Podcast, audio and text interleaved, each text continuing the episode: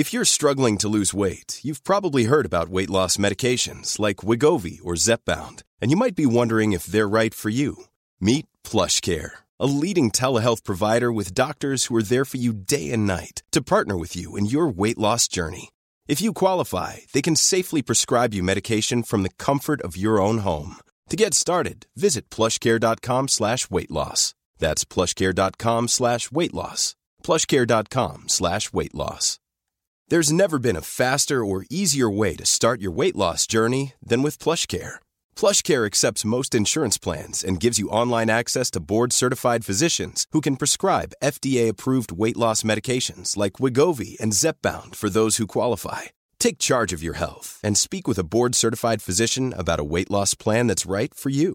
Get started today at PlushCare.com/weightloss. That's PlushCare.com/weightloss. PlushCare.com/weightloss. Visste du att Discord blir samma sak baklänges? Ja, det, ja vad heter det? Vad kallas det? Nej, vad kallas det? Ja. Anagram. Det blir det inte. Jonas, fokusera! Jävlar! Det blir det inte. Men jag tänkte vad det... Jag tittade, nej det blir det inte. Nej, men det slutar ju det för fan. Ja, det börjar på det också. Åh, idiot! Nej, men, åh.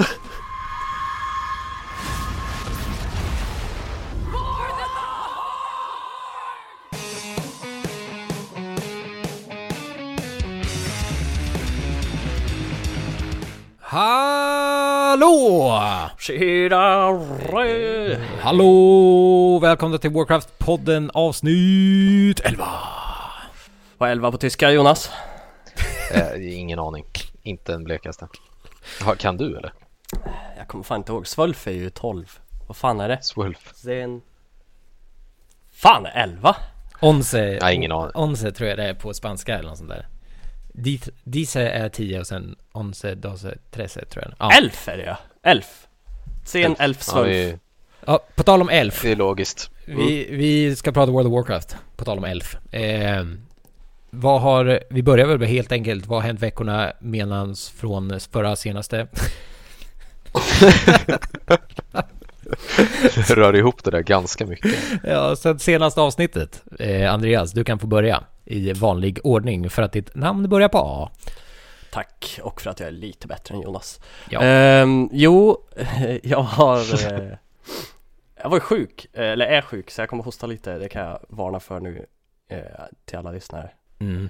Jag har gjort gamla vanliga. Alltså, vi har spelat alltså in i HVT med Mythic Plus. Och det tycker jag vi säger varje vecka, men vi ballar ju mer och mer varje vecka också, Jonas. Speciellt du och jag i alla fall. Mm. Ja, vi har spelat mycket Mythic Plus nu. Ja, alltså vi hade någon söndag där för någon vecka sedan. Vi spelade, jag vet inte hur mycket det var. Men om du skulle höfta, hur många Mythic Plus har ni spelat sen senaste gången vi spelade in? Jag tror vi spelade på en vecka. Om vi ser en hel vecka så tror jag vi spelade, fick jag 365 dagar i playtime. Ja, det är sjukt. Du lånade den här Ayo Mamoto eller Mamamoto av Dr. Strange och manipulerade tiden. Ah, det var helt galet. Alltså, det var helt galet. Stanna tiden och bara plöjde Mythic Plus. Nice. Mm. Men har du spelat mer för att du har varit sjuk? Ja, det har man väl. Alltså. Mm. Ja. Fast jag spelar ju en del annars också. Men har du haft har du haft feber? Ja, det har jag haft. Alltså jag kanske har spelat mindre. Hela fredagen dog ju som ihop. Då var jag helt jävla förstörd. Och då hade jag jag hade jordnötsringar, Singo och vad vid tanken. Det är en riktig Andreas kombo det där. Alltså jordnötsringar. Alltså, det är livet. Det är livet. Ja. Och snus. Snusa. Jag hade köpt en stock också faktiskt. Så att jag var redo. Men nej, jag låg i sängen hela den kvällen. Ja, men så kan det vara. Andreas, du är sjuk. Vi hoppas att du kryar på dig snarast. Ja. Sen, alltså jag har gjort lite mer ändå. Ja, passa på sig nu. Eller jag har farmat för... Du har ju en jättefet titel som heter Herald of the Titans. You fucking know it. Ja, och så den håller jag på att farma med. Vi ska göra den med min guild, vet jag. Så jag har en 80-karaktär som jag håller på att farma gear på. Du tryhardar alltså? Du håller på och farmar gear till det? Ja, jag har en BIS. Det finns en BIS... vad heter det? Dokument. Excel-dokument. med alla klasser och BIS-lista för varenda spec och klass som jag har. Ja, just det. Ja. Vilken klass är din 80? Paladin. Nej, ska du heala eller?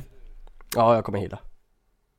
Kan inte du ge en bara så snabb förklaring, för det är mycket möjligt att folk som lyssnar inte vet vad Herald of the Titans är. Bra. Jo, det kan jag. En snabb. Det är ifrån Ulduar om man dödar, vad heter bossen? Algalon. Algalon, ja, precis. Om man dödar Algalon med bara level 80 och under en viss item level så får man... 232 är det, va? Ja, det stämmer. Alltså allt gear måste vara på 226 och så får vapen vara på 232. Jag vet inte vad sammanlagda item level blir, men det blir väl något sånt. Ja, exakt.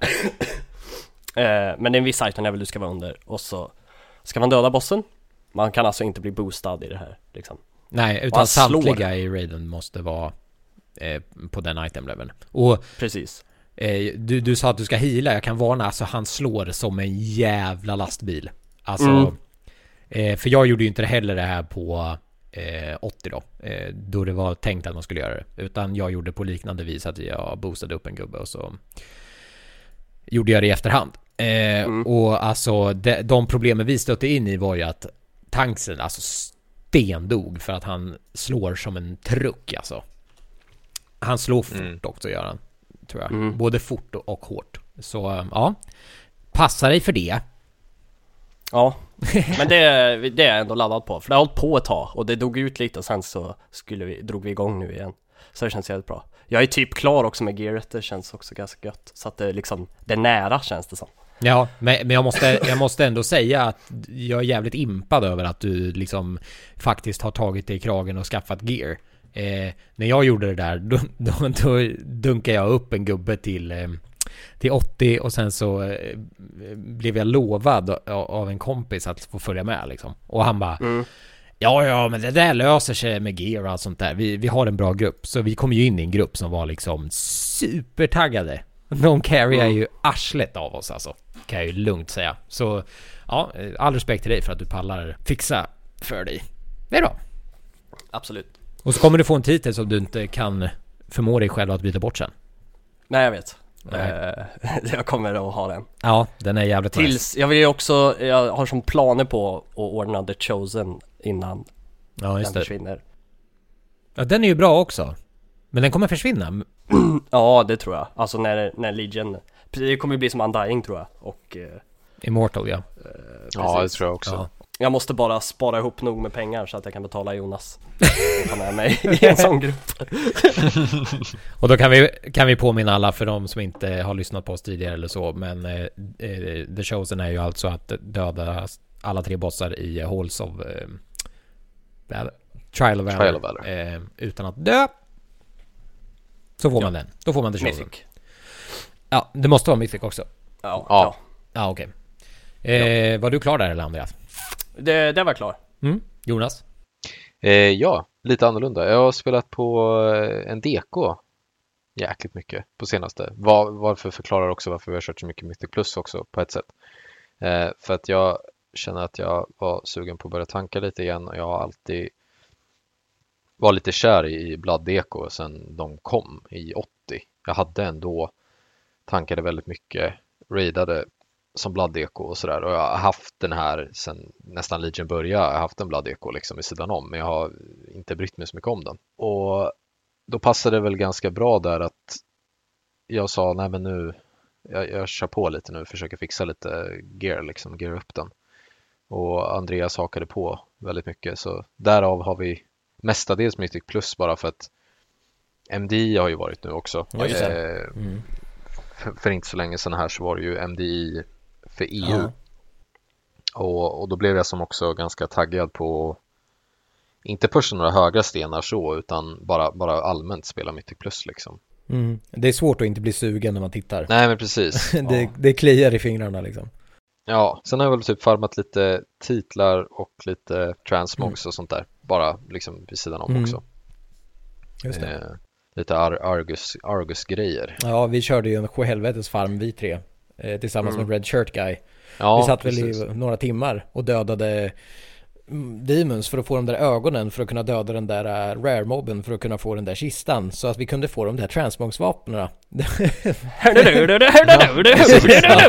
var det jag hörde. Det var en lång förklaring. Jävla lista.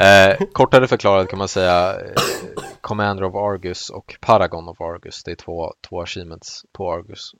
Den ena ger en titel och den andra ger en transmog, typ en collection av transmogs. Jag blev lite jag hade jättekonstigt nu i efterhand kommit på att jag hade inte kollat upp vilka vapen man fick, och jag blev lite ledsen faktiskt över man fick mycket färre vapen än vad jag trodde. Ja, diskriminerande framförallt. Jag vart fan besviken. Och inte bara, alltså fine att det kanske inte var så många, men det var ju bara två som var riktigt bra. Ja, och sen så fanns det ju inte bow, det fanns ingen, liksom det fanns ju inget range weapon, det fanns ju ingen fist weapons, det fanns inget, det fanns inga daggers, ingenting sånt där. Det var jättekonstigt. Nej, det var riktigt, riktigt tråkigt faktiskt. Ja. Men, nu har man det. Så ja, summa summarum, jag har spelat fruktansvärt mycket på min deko och har gett upp lite på mina andra karaktärer. Men Warren är väl som klar anyways. Ja, precis. Så att nu är det varit tanking som har varit det som har varit kul. Mm. Ja, stressa Andreas lite. Han får hila lite. Det har varit kul. Ja. Fan. Hur är det med röven, Andreas? Ja, men det är bra. Alltså jag tycker, ni kommer ju aldrig tro mig, men att jag blir väldigt mycket lugnare nu när jag healar. Ja, jag tycker det går bra när vi kör. Desto mer. Ja, men det känns bra också. Sen är det ju en jäkla blessing nu när Jonas är med. Alltså, det är så jävla skönt att sitta på Discord med en tank också, liksom. Ja, precis. Typ, ja men nu har jag ingenting. Ja, men då vet jag det. Att nu smäller det. Eller om han slänger upp leech så vet jag, okej, då kan jag gå och hämta kaffe. Nu behövs inte jag längre. Ja, men lite så faktiskt. Det är just därför, en av anledningarna varför också jag var väldigt sugen på att spela DK också, var ju för att jag visste att Andreas healade mycket, vilket gjorde det är fruktansvärt kul. Sen är det inget kul att ha random pug DPS, för många gånger är de inget bra. Men när man har en schysst setup och spelar tank och healer tillsammans, det är fruktansvärt roligt. Ja, det är kul det. Det är jätteroligt. Ha. Hur har det varit för dig, Jocke? Nu får du ta över. Jag tar över rodret. Jag ska egentligen inte säga jättemycket om min vecka, men för så småningom så ska vi gå över och prata mer om MDI som har varit. Och sen så även att både du och jag, Jonas, har fått tillgång till alfan/betan. Just det. Men jag kan väl säga det att I am so lonely. I have no beta. You are alone. Ja. Vi ska ju också gå över, får inte glömma, vi ska ju gå över och täcka över de sista bossarna i Legion också. Antorus, ja, precis. Vi ska dra över Gul'dan. Wanky. Nej, men vi ska absolut prata klart om raidsen som vi började prata om i förra avsnittet. Men jag har spelat min Brewmaster som har varit min allt egentligen sedan Monks kom i Mr. Pandaria. Så jag har alltid älskat att spela Brewmaster, men valde att inte göra det i Legion på grund av att jag tyckte att de förstörde dem. Liksom så här, redan i pre-patch och sånt där till Legion så tänkte jag bara, nej fy bubblan, vad har de gjort? De har liksom tog bort många av spelsen jag kände igen och ändrade för mycket på klassen, så jag kände verkligen ingen dragning till att spela dem alls. Men sen läste jag på lite och kikade lite på hur den fungerade, så jag gav den en chans att testa ändå. Det var fan jävligt roligt. Så det är väl typ det jag har gjort hela tiden egentligen, att jag har gearat upp min monk och gjort det klart de här questerna man måste göra för att komma ikapp, typ Argus och Broken Shore och allt sånt där astråkigt. Just det. Men nu är jag i alla fall live på den. Så det är väl egentligen inte mycket mer än så. Jag fick ett mount precis nu när vi spelade in. Innan vi började spela in, så det var kul. Det här Bile Nasher från Argus. Så det var kul. Nice, grattis. Tack jag. Utöver det har jag inte gjort så mycket mer. Så vi kan väl istället bara gå in på alfan och betan, så vi kan beta av det här lite. Beta av det här lite. Men ja, du får, vem ska börja, Jocke? Jag kan... Du får... Jag kan bara säga lite kvikt att jag har inte spelat skitmycket, utan det jag har gjort är att jag har levlat upp en hord, eller levlat upp som att jag har tagit en level en gång. Det har jag faktiskt inte gjort. Men jag körde starting-kampanjen, de här scenarierna för hord och alliance. Och så körde jag hela vägen fram till Zandalar på hord. Testade lite monk, testade lite rogue. Typ så. Det är det jag har gjort. Och det egentliga jag kan ta med mig därifrån är väl typ att jag tror att det blir fucking amazing. För zonerna ser helt awesome ut. Yeah. Men sen är det också de här GCD-grejerna som känns jävligt bajsnödiga. Som folk har gått i taket över. Att man inte längre kan cooldown-stacka och att vissa spelare har längre cooldown än andra. Eller alltså GCD. Vissa är 0,5, andra är 1,5 och allt det där. Så det kände jag av. För jag testade även att starta en warrior bara för att testa just det där med GCD. Och man kan ju inte längre hoppa in och pusha Battlecry, Avatar och sådär. Hur har du känt? Ja, lite så. Nu testade jag mycket mindre. Jag fick aldrig alfan, utan jag fick beta-invite för ett tag sedan i alla fall. Jag prövade inte speciellt mycket. Jag startade en warrior uppenbarligen, men hamnade som arms, hoppade aldrig över till fury någonsin. Och jag måste bara säga att det var så mycket placeholders och så vidare. Och jag vet inte varför jag inte kunde se över det, men jag tyckte inte alls det var så trevligt. Och jag tröttnade på en gång. Jag var inte alls intresserad av att liksom se all det här Horde-kampanjen i början i Undercity. Och sen är det inte bara det. Sen man har såna här add-ons, man har såna här keybinds. Du ska sätta dig ner och slänga ihop någonting. Och det kanske låter jättelarvigt. Bara, ja, men det tar inte så lång tid. Men just då så var det inte så himla exalterande. Nej, men det känns ju verkligen som att man är på en beta-server. Alltså det är ju det. Precis, ja. Och jag tror väl att jag ska ge det en till chans. Det ska jag absolut göra för att jag gav det inte en ärlig chans. Och sen kände jag lite av det här GCD-grejen. Kände jag av en del. Nu har jag faktiskt spelat nästan igenom hela liksom campaign-grejen. Så nu ska jag väl gå över till Fury och pröva det. Och se vad som händer när man trycker på alla cooldowns samtidigt. För det kommer inte funka. Men jag är lite så här. Jag vill typ inte spelare heller, för att jag är mer intresserad av att se när det väl kommer. Alltså...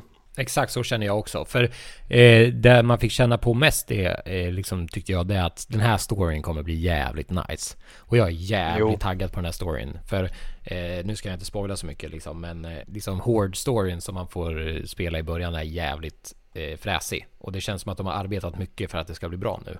Och då känner jag att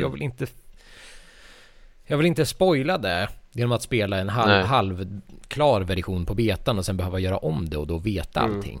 Utan då väntar jag hellre tålmodigt. Och låter folk ta ut de bästa delarna och lägga ut det på internet. Typ. Ja, men lite så för mig med. Och sen det var kul att se när man skapade en ork där att man kunde gå in som customization och räta upp ryggen på dem. Det var lite... Det var lite häftigt, men sen är jag är ju så himla taggad på Zandalar-troll och jag vet ju att det kommer ju inte nu, det kommer ju sen. Yeah. Men det är ju typ en av de största anledningarna varför jag vill spela BFA nu. Yeah. Det är ju för att jag vill få tag på Zandalar-mail-troll liksom. Det kommer jag inte få, så då blir jag också lite så här smått otaggad på det. Jag vet inte, det var bara... Yeah. Jag var mer taggad på att spela min DK på live eller retail. Ja, precis, så känner jag också. Jag var mer taggad på att spela min Brewmaster på retail. Däremot så måste jag säga, jag måste ge en shoutout till Dark Iron Dwarfs. Alltså, fuck me, jag vill typ rolla Alliance bara för Dark Iron Dwarfs. Ja, de var jävlar vad snygga de är. Holy cow. Ja. Sen är det ju spännande med det här kulturen att humans kommer att bli druids. That's weird. Det är jättespeciellt. Ja.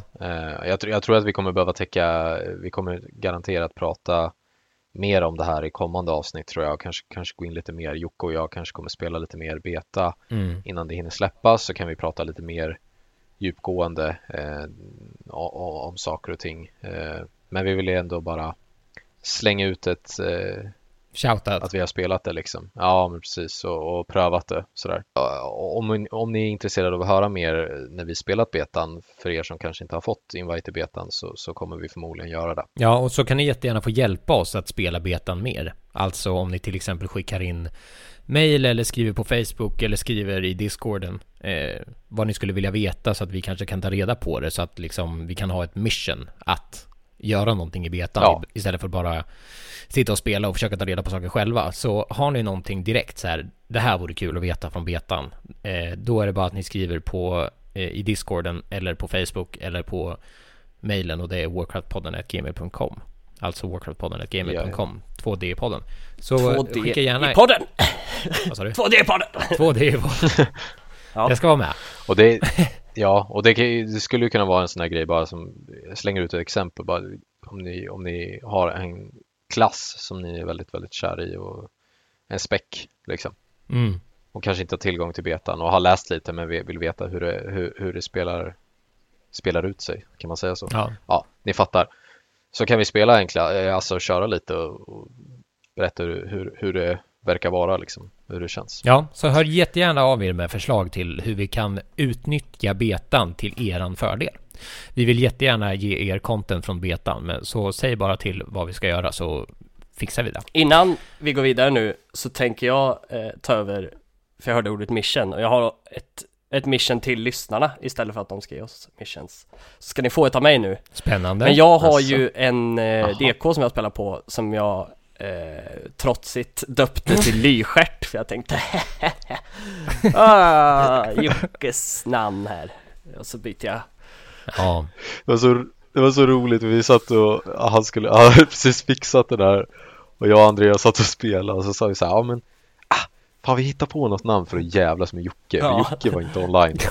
Och så satt vi som 2 12-åriga pojkar och fnissade för oss själva och tänkte så här, vad ska han heta? Vad ska han heta? Och så bara, ja men Jocke är en skärt. Nej, vi kör på Lyskärt. Alltså det... Nej, jag vet inte. Ja, det var så larvigt. Men Lyskärt har ju hängt med liksom sen gymnasiet. Och du sa liksom så här, ja, Lyskärt och Skärtbäck och allt sånt där. Ja, visst. Ja. Men nu ska du döpa om den, varför? Egentligen första anledningen är för att alla tror att det står Lyskärt. Och då blir det som inte lika roligt. För det gör det som en glowworm. Rudolf med röda rumpan. Typ. Så att det är väl mest därför egentligen. Men då tänkte jag att jag tar ett namn som en lyssnare skickar in. Alltså jag skulle vilja få några namnförslag. Och det som är roligast bestämmer väl vi 3 vad vi tar då, och så byter jag namn till det på min DK. Det är ju en fantastisk utmaning, så alltså lyssnare, hör upp, en utmaning till er. Skicka in på de kanaler vi sa förut, alltså Discord, Facebook, Instagram också i och för sig, Warcraftpodden på Facebook och Instagram, eller på mejlen, alltså warcraftpodden@gmail.com, ett namnförslag till Andreas DK. Och då kan vi väl direkt säga så här att namn som på momangen kommer bli bannade kanske sållas bort. Så namnen behöver vara inom reason. För mitt första namnförslag var ju, eftersom det är en DK, var ju den nekrofil Nelly. Ja. Och det tyckte jag var skitbra. Men du sa att det kommer bli bannat, så det går inte. Så det kan ju vara en uppmaning till lyssnarna också. Att kommer ni på sånt här fantastiskt bra namn, men som Blizzard kanske inte kommer tycka är lika roligt, då kanske ni behöver tänka igen. Det får gärna vara svenskt. Ja, det får det vara. Helst. Och så gärna så att man känner igen det också. Precis. Så att när ni ser nekrofil Nelly springer runt där, då vet ni att det är Andreas från Warcraft-podden. Han ska nita. Ja. Ja, precis. Ja, precis. Det vore ju skitroligt. Ja. Snabb shoutout till Rätt Hård också, som var inne och snackade. Just det. Med mig och Red Shirt Guy häromveckan blir det väl. Just det. Men det var jättekul att du kom in och pratade. Skitkul. Och även en shoutout till det är alla som har skrivit i Barons chat egentligen. Typ Bjarnen och Scott Ward och Snooze, som alla har varit aktiva och skrivit. Nej, men shoutout till alla lyssnare som har kommit och interagerat med oss på Discord. Jätteroligt. Och igen, lyssnar du på det här, jättegärna in och gilla på Facebook och mejla och allt sånt där. Det är skitkul. Visste du att Discord blir samma sak baklänges? Jag tänkte Cord Disk, but that's Dove. Nej, men om du vänder på det. Ja, det, ja vad heter va? Det? Vad kallas för det? Är det anagram? Anagram, ja. Ja. Så det blir det inte. Jonas, fokusera! Det blir det inte. Nej, jag tänkte bara... Det... Ja, men jag tittade och bara, nej, det blir det inte. Nej, men det slutar på det, för fan. Ja, det börjar på det också. Nej, men... Åh, idiot. Ja, oh, shit, det här klipper vi bort. Nej, det gör åh, gotcha. Alltså... Åh, oh, jeez. Jag satt och tittade bara. Han lutar sig verkligen fram i kameran.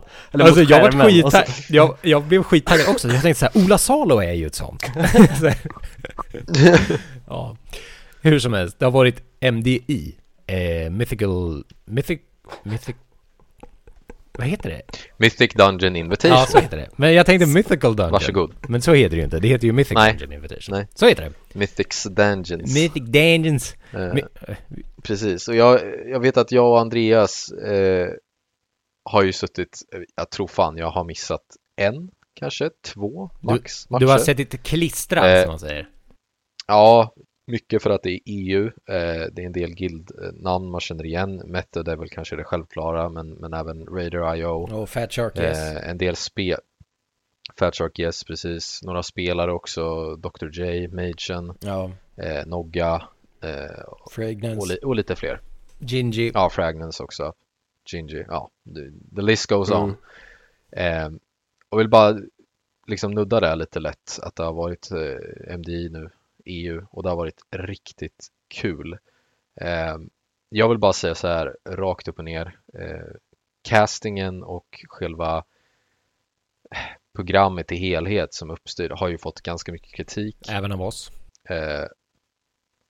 oss, och jag måste också faktiskt hålla med på många punkter att det har varit lite konstigt. Det var en del grejer som hände som var väldigt oförklarliga, och sen helt plötsligt blev det då remake eller en rematch. Det finns fortfarande ingen, det tänkte jag på i säsong 1 också, ingen pausknapp. Jag vet att det är ju på Tournament Realms, precis som Arena. Och jag vet faktiskt inte, det får du rätta mig, Jocke, för jag har inte tittat så mycket på Arena, men visst finns det en pausknapp på Arena om saker och ting skulle gå helt åt skogen. Jag tror de resetar då, va? Alltså exakt. Att de väntar på CDs och så sen... Ja, exakt. Ja, okej. Men om vi säger så här då, att det inte finns en pausknapp i MDI, det är någonting som är riktigt, riktigt konstigt och riktigt dåligt. Och tittar man på... en jättebrist att den inte finns.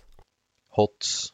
League of Legends och HOTS, Overwatch, ja, CS vet jag inte för jag spelar inte där och har inte gjort det på väldigt länge, men ja, okej, Andreas nickar, så uppenbarligen finns det en pausknapp där. Det var många sådana här lite konstiga saker som hände som skulle lätt kunna ha blivit avoided genom att ha en pausknapp, bara liksom paus, stannar vi och sen kör vi igång. Och jag förstår, eftersom att MD spelas ju på ett lite annorlunda sätt än vad många stora turneringar i League gör, och säkert i CS och allt runt omkring också, så kanske det är lite svårare, men jag tycker ändå att det måste finnas någon typ av några typer av hårdare regler gällande en del saker, för att det var lite sådär man bara, det här blir ju inte rätt, det blir inte rättvist liksom. Nej, men alltså ett regelverk överhuvudtaget tycker jag vore bra. Alltså... och det har de ju, men det känns ju som att det är väldigt sådär lite on the fly vissa gånger. Ja, väldigt on the fly, som till exempel den här gångens omtalade Court of Stars skip.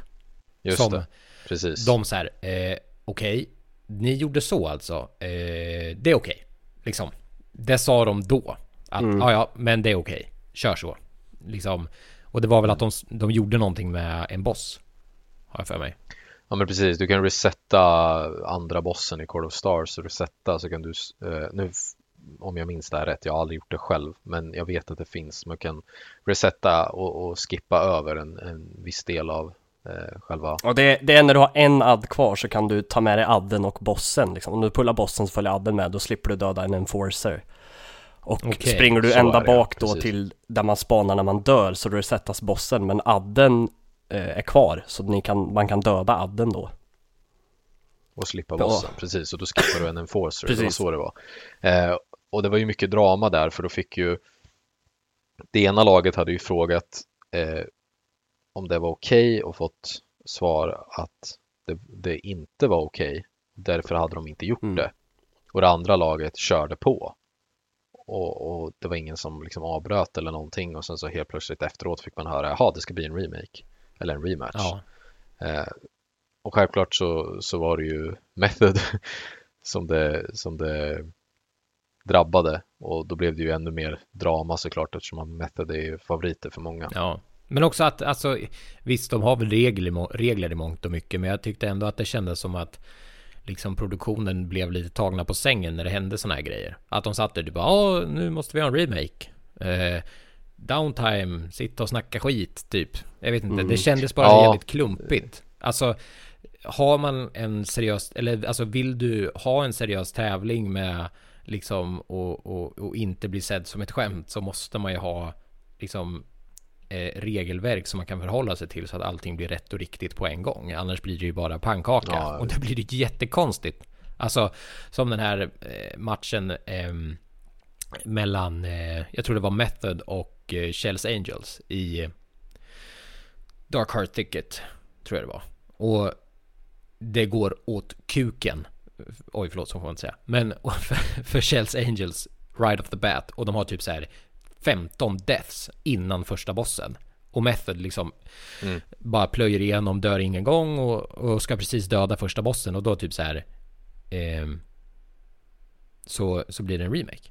Och man bara, jaha, vad fan händer? Jag trodde ju, här satt jag och trodde att Chelsea Angels sög bara. Men nej, det var tydligen en mobb enligt dem buggat. Så att de kunde liksom inte ta sig vidare. Så det blev, ja. Nej, just det var någonting med björnen där i DOT. Ja, precis. Ja, men precis, mycket sådana där grejer. Och sen om man bara ska kanske gå över på nästa, så har väl jag jättemycket respekt för Slutbag, Nagura, om jag säger hennes namn rätt, och även Trekkie. Jag tycker att de skötte castingen väldigt bra, men sen var det några andra gånger jag tyckte castingen var väldigt oprofessionell. Rent ut sagt lite bara löjlig i många fall också. Den blev liksom lite cringe-aktig. Det sades en del konstiga saker som gjorde att jag gärna hade velat hoppat över kommentatorerna ibland och bara fått liksom titta på matchen. Jag kan ju stänga av ljudet i och för sig, men det är klart att det är ju roligt när saker och ting är kommenterat. Ja, det är ju en stämning också när det är, alltså det, ja, det blir mer real. Precis. Ja, men det är ju som att sitta, jag tittar ju en del på Overwatch turneringar och sånt där, och det är ju, jag har alltid tyckt att det har varit svinbra. Det är klart det kan hända lite konstiga saker där också. Det kan bli lite downtime när folk tittar runt och undrar vad de ska säga. Det händer, det är fine. Men det var lite väl mycket med MDI den här gången, och jag tyckte inte alls första säsongen alltså var så här dålig, om man säger. Jag tyckte den var mycket bättre. Men har inte det lite att göra med det jag sa, liksom, att de blev tagna på sängen av de här liksom remakesen, och att produktionen inte riktigt funkade som den skulle liksom? Ja, mycket möjligt. Men sen också bara det här att några av casterserna är på en viss nivå av spelande. Om man tittar nu på till exempel Slutbag som spelar på en väldigt hög nivå, och sen så har man då med sig kommentatorer som spelar på en lite lägre nivå. Det kan ju vara bra. Ja. Men det blev en viss, för min del i alla fall när jag tittade, det blev en viss liksom skiften däremellan blev så himla stor. Eller gapet kanske man ska säga. Blev så himla stort ibland. Så att det blev nästan några gånger när några kommentatorer, när inte vissa de kanske mer professionella var med, då blev det så himla, jag vet inte. Det blev okunskap och konstiga saker som sades.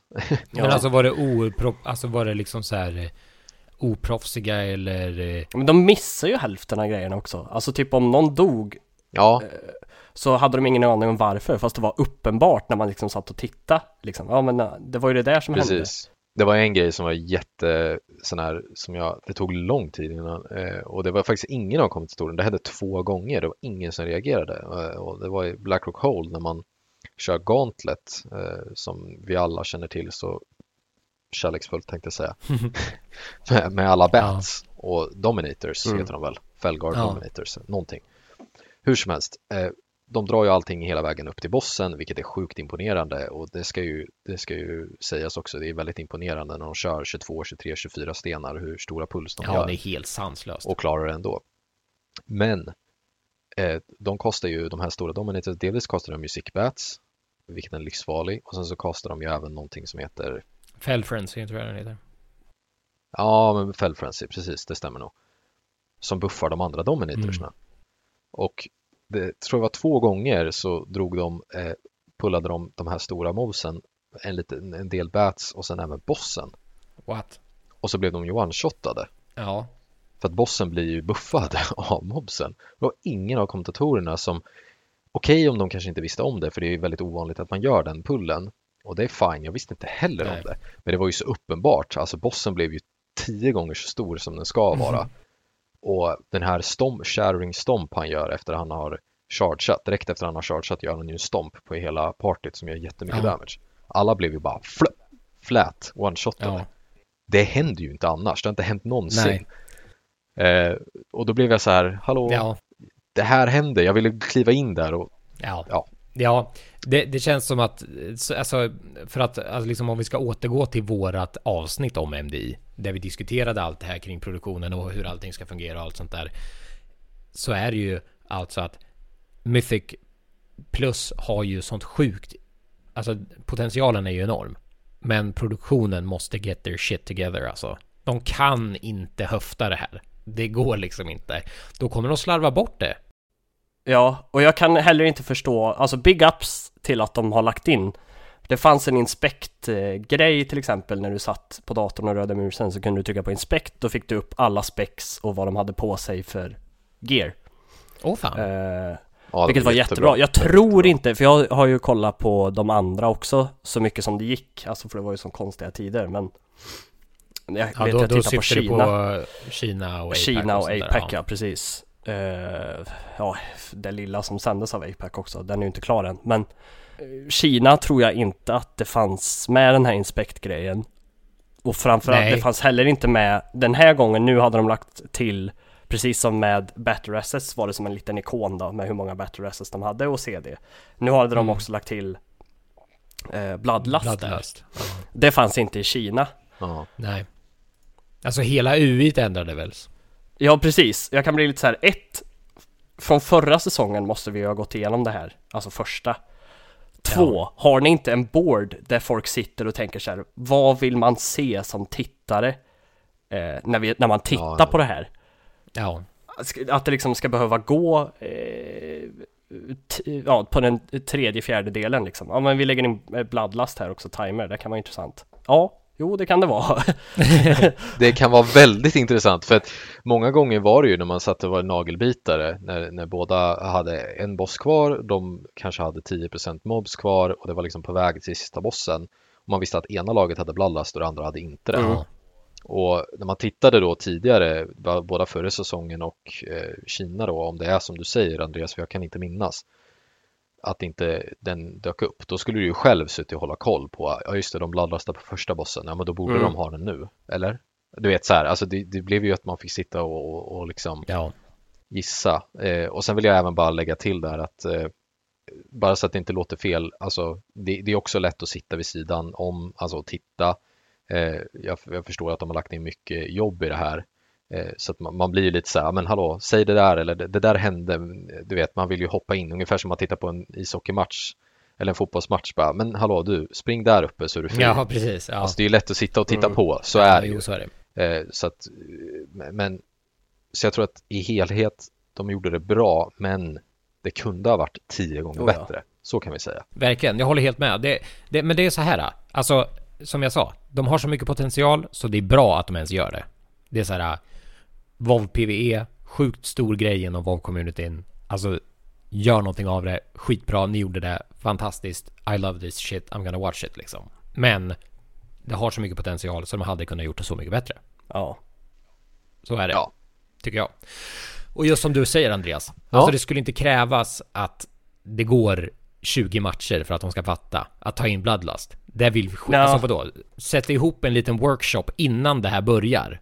Och bara, du Lasse, vad vill du se? Märta, vad vill du se?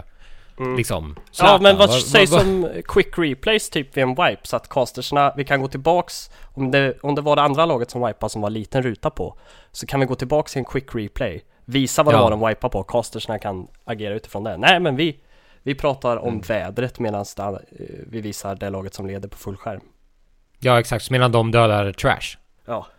Ja, jag håller med. För liksom, som du säger också, Jonas, alltså, man kan ju inte liksom blama casters för mycket heller. Alltså de som gör det här live. För att det är inte möjligt att fånga allt. Det går liksom inte. Det är jävligt lätt att sitta bredvid och säga, ja men hallå, super liksom. Så alltså allt som kan hjälpa casters, alltså typ instant replays eller bättre UI, sådana där grejer, det behövs ju. Så att det inte blir såna här konstiga grejer. Mm. Nej, precis. Det var det jag ville få fram också. Jag tror inte alltid det kanske var casterserna fel. Deras fel, säger jag bara. Utan många gånger själva uppbyggnaden av liksom, programmet i helhet som gjorde att de blev lite gimpade. Ja, många verkligen. Gånger. Och inte utrustade med rätt typer av grejer för att göra en bra sändning live. Liksom. Det var det tror jag som läkade lite. Mm. Men vad säger jag, overall, jag tyckte ju fortfarande det var intressant att titta på. Verkligen.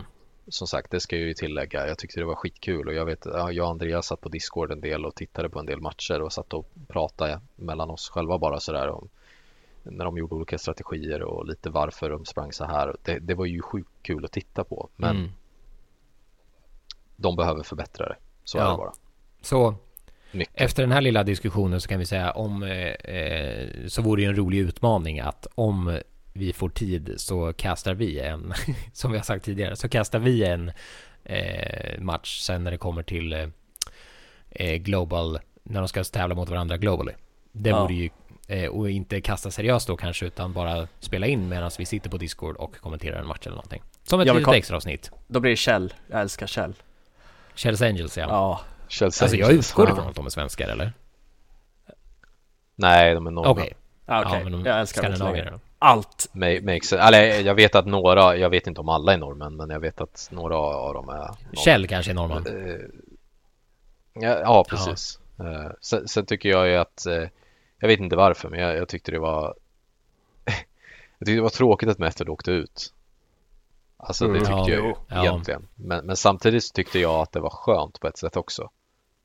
Alltså förstå mig rätt nu, men det var lite så här, det var så många som hade så här hopp om Method och det var liksom så självklart att de skulle gå vidare och det var lite skönt att se att det var några lite mer underdogs liksom som kom. Jag håller med. Och tog jag håller med. Precis som det var förra säsongen där liksom det var 2 lag från APAC och man bara, vad är det som händer? Du vet, EU försvann på en gång. Alltså det är kul att det är några andra. Och det visar också att spelet är det finns väldigt mycket bra spelare liksom. Så det var kul. Ja, och väldigt mycket chans att alltså liksom, man behöver inte spela i Method för att vara bäst liksom. Exakt. Det är lite som när man ser koreanska lag förlora i League of Legends.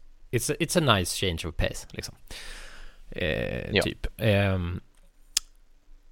Vad tänkte jag på? Jo, jag vill göra en liten shoutout till mitt favoritlag och det är ju No Healer. De är ju, för er som kollade någonting på Mythic, var det i Kina? Så var det ett lag som spelade utan Healer. De var ju fucking amazing.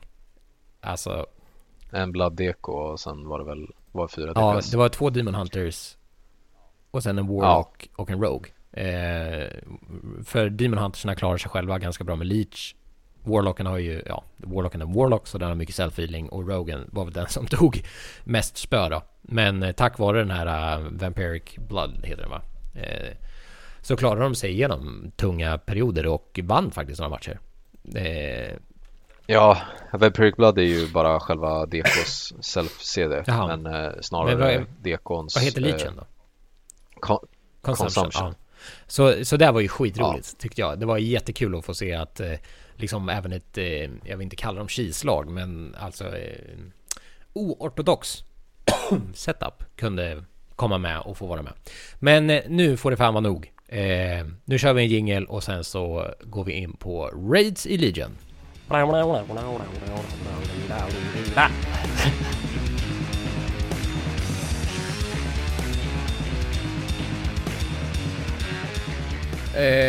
Förra avsnittet så pratade vi om Raids i Legion och vi gick igenom Emerald Nightmare och Trial of Valor och sen så även Nighthold, men vi kände efter vi var klara att vi riktigt inte hade gett Nighthold den uppmärksamheten förtjänar kanske. Så vi ska fortsätta där vi slutar, som man rimligen bör göra med Nighthold faktiskt, och prata lite mer om Gul'dan och Nighthold som helhet. Spelade ni Gul'dan Mythic, någon av er, Jonas? Ja, det gjorde jag. Tyvärr fick jag aldrig ner honom då. Var det på grund av disbanden eller? Ja, men precis. Det var disband. Det var lite grejer som gick snett där. Var det Guldans fel att ni disbandade? Nej, egentligen inte i grund och botten. Kan väl säga bara kort att Gul'dan var en fight liksom. Det var ingen pushover överhuvudtaget. Nej. Det var ju Staraugur och Elisand och Gul'dan som var de riktigt svåra bossarna där inne liksom. Men Staraugur gick vi igenom förra avsnittet och då sa vi att han var ju så himla svår för att han var både en DPS-check samtidigt som han var väldigt tung mekaniskt. Vad var det som gjorde Elisand och Gul'dan så himla svåra då? Men det var lite samma där. Elisand var också en ganska tight DPS-check och även tredje fasen är ju liksom en vad ska man säga, burn phase och till slut så blir mekaniken och allting, det blir för mycket damage för att ta hand om. Du hinner liksom inte rampar den eller? Ja, men precis, den rampar upp liksom. Det hände mycket saker och det var många, om man säger, som fick sin första kill med att det var ett par rogues som stod själva kvar vid liv och eventuellt någon paladin med bubbla liksom. Ja. Det var många som sprängdes precis innan man liksom dödade den, och det var ganska likt i vårt fall också. Det var väldigt många som de sista 5% så bara full alla som flugor liksom. Och sen hade man några enstaka stackare kvar. Rogues med Cloak of Shadows. Classic. Oh, ja, lite så. Classic. Och det kan man väl säga, Gul'dan inte riktigt likadant. Den fasen var... Den var bara sista fasen som jag kom in i. Jag vet att vi hade den på 50-40% eller någonting, tror jag. Så vi var väl inte helt... borta. Vi var ju inte så långt ifrån kan man väl säga. Nej. Men den sista fasen är också väldigt speciell och tyvärr kan inte jag uttala mig någonting om hur själva mythic-taktiken där, för att vi kom in till sista fasen ett par gånger men vi dog ganska kort därefter. Och jag hade liksom redan lite stängt av i huvudet liksom på vad som hände, för jag hade ingenting med taktiken att göra. Jag behövde inte göra någonting. Charge upp den här modulen så att man överlevde stora smällen och allt det där. Jag behövde inte göra någonting av det, så att jag la inte ner någon kraft och någon energi, och jag var ganska trött på raiding överlag, så att tyvärr har jag inte så mycket att säga om det. Men var inte Gul'dan en ganska lång fight också? Och sånt kan man ju bli jävligt trött på. Jo, den var det var ju det också. Det var det här, den var fruktansvärt lång. Kil'jaeden vet jag också är ju fruktansvärt lång. Argus är också lång i och för sig. Ja. Men alltså jag kommer ihåg när jag satt och proggade på High Mall, den här Imperator i High Mall, och det var så här när man wipade på sista fasen. Det är så här, jaha, det var 14 minuter bortkastat. 14 minuter låter ganska lite liksom in the real world, men alltså att sitta och vara intensivt fokuserad och försöka döda en bossjävel och sen wipa för att någon står fel är liksom så här 14 minuter in, då blir man så här, oh my god. Alltså man vill ju inte göra det igen. Ja. Alltså en lång bossfight är ju exhausting alltså, tycker jag. Det är helt absurdum. Jag för mig att Gul'dan var runt 13-14 minuters snåret ungefär. 2 speldagar ungefär. Så långt. Ja. Ja. Äta och sova under tiden man dödar Gul'dan. Fick slå upp tältsängen. Ja, exakt. Nej, och det där var ju just precis där du sa det där att som sagt, Gul'dan var väldigt länge sedan jag satt och spelade honom på Mythic, men just det där alltså 10 minuter in och wipa, det är tungt. Ja, det är fruktansvärt tungt. Det sliter väldigt mycket och det sliter väldigt mycket på spelare och på gilden. Men jag vill ändå ta med Nighthold som helhet. Jämför med alla andra tires så tycker jag fortfarande Nighthold var bra. Nu bortser jag från den oändliga farmen, utan nu pratar jag rent svårighetsgrad, bossar, mekaniker och så vidare. För att vi kommer in på nästa tire här. TOS! TOS! Kan vi lämna Bajshold nu eller? Ja, vi ska lämna Bajshold med det här. Att vi kan jämföra det med Mythic Plus. nej, alltså Mythic Plus Invitational, att produktionen tappar bollen lite. Alltså att själva produkten fanns där, men ja, alltså produkten fanns. Nighthold var en riktigt bra raid, så, liksom för sig själv, men organisationen runt omkring gjorde så att det föll liksom. Men där lämnar vi Nighthold. Känner vi oss nöjda då? Ja. Och så går vi vidare till Tomb of Sargeras. Och varför kallas den så? För att det var ett genomgående tema. Det är väldigt roligt om någon av er tittar på Fatboss och även er lyssnare. Fatboss som släpper mycket guides och har gjort under väldigt många expansioner, släpper ju heroic och normal guides och så vidare, och jag tycker de är helt fantastiska de här två killarna. Delvis guidesen. De där videoserna som alla sitter och tittar på 5 minuter innan pull. Ja. Sitter och snabbspolar igenom Fatboss. Ja. Lite så.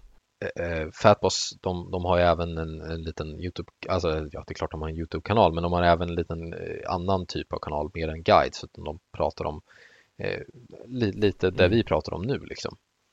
Och det är så härligt, för de går igenom boss från boss, och så börjar de med Goroth, heter han väl, första gatekeepern.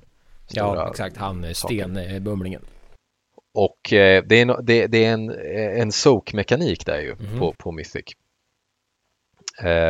Och då säger de där, ja, och här kommer första soak-mekaniken och du måste göra så här. Eller ja, de förklarar inte hur, men de säger, men så säger de, det verkar som ett genomgående tema. Och det är någonting jag skrattade högt åt när jag hörde dem säga, för att som sagt, jag kom in sent i Tomb of Sargeras, jag kom tillbaka från ett break och det var liksom Tired var redan clearat, men till och med jag som kom in så sent började märka på en gång bara, jaha, varför spelar jag Warrior? Varför spelar jag inte bara Rogue? Vad är det här liksom? Det var fruktansvärt mycket soak-mekaniker. Stå i pölen, share damage. Så det skulle kunna vara Tomb of Rogue Gears också? Det kunde det absolut vara. Framförallt Fallen Avatar. Och Kil'jaeden för den delen också. Så när det kommer till Mythic där så har ju faktiskt inte jag tyvärr, eller jag har något att säga, men som sagt, jag kom in ganska sent, så jag tycker inte att det kanske är helt fair att prata om mina Mythics, för det var ändå så pass sent. Men om bra, dåligt och så vidare kan du ändå... Ja, absolut. Jo, så pass, självklart. Ja. Jag vet inte vad man ska säga de första 3 bossarna egentligen. De känns... Ja, lite så. Ja. Men du verkar ändå jävligt exalterad, Andreas, när vi skulle gå in på Tomb of Sargeras. Ja, och det kommer väl egentligen med på Kil'jaeden, och jag kommer nog, alla som kör Mythic kommer nog hata mig liksom. Och jag förstår, jag förstår det hatet. Men jag kan ju tycka att som heroic raider så var Kil'jaeden en bra fight. Men det här kan vi ta sen när vi kommer dit. Men alltså, bara för att klargöra det, alltså, du har kört igenom Tomb of Sargeras på Heroic, ja, precis. Jag orkar inte köra Mythic. Nej, och Jonas, du körde Mythic. Men hur långt hade din guild clearat när du kom tillbaka? Nej, jag var med i en annan guild då. Eller hoppade över till en annan guild då. Och jag vill minnas att de stod framför Maiden of Vigilance, vilket är den då tredje sista bossen. Eller vad säger jag? Jo, tredje sista bossen blir det. Ja, fast då var du ändå med och progga på de här rövhålen liksom. Det var jag. Inte Kil'jaeden tyvärr, utan Fallen Avatar, jag kan inte säga det ordet. Varför var du inte med på Kil'jaeden för då? Nej, för att det var dags för Antorus. Nästan. Okej. Okay. Så att det var så liksom... ni sket i Kil'jaeden eller? Ja, nej men precis, vi kom aldrig dit. Så att det var inte en... Jag vill minnas att jag tror att vi bara hann inte. Jag tror det var det. Okej. Okay. Men om vi ska vara lite mer pedagogiska och börja från början. Så har vi den här stenhunden Goroth. Ja. Och han gjorde ju... Det var ganska walkover, eller? Ja, jag säger vad du tycker. Tyckte han var bra, Andreas? Ja, nej, första boss. Ja. Så. Och han var väl så här tankens bank, och sen kom det upp stenar och så skulle man gömma sig bakom stenarna. Ja. Typ. Ja. Helt okej. Sen slog han sönder stenarna ibland också. Ja. Ja, det var en star som blev targetad. Han skickade ut en sån stor jävla rullande stenbumling. Ja, som blev tvungen att gömma det bakom. Och samma sak i Mystic är liksom, ja, jag vet inte, första boss. Bara, ja. Och därför, så vi lämnar honom där. Han får stå där och vakta. Demonic Inquisition. Nej. Ja. Den var lite kul om vi ser HC. För då skulle man in i hans lykta och DPSa på någonting för att sen ta sig ut.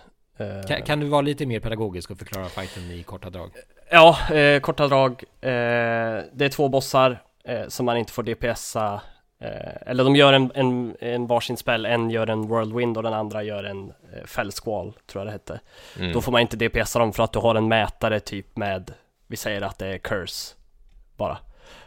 Som fylls om du DPSar dem när de gör de här grejerna. Och när du har den så gör du typ ingen skada och du tar väl mer skada om du fyller upp den mätaren. Så när du har hög mätare så trycker du på en extra action button och då åker du in. Many of us have those stubborn pounds that seem impossible to lose, no matter how good we eat or how hard we work out. My solution is PlushCare. PlushCare is a leading telehealth provider with doctors who are there for you day and night to partner with you in your weight loss journey. They can prescribe FDA-approved weight loss medications like Wegovy and Zepbound for those who qualify.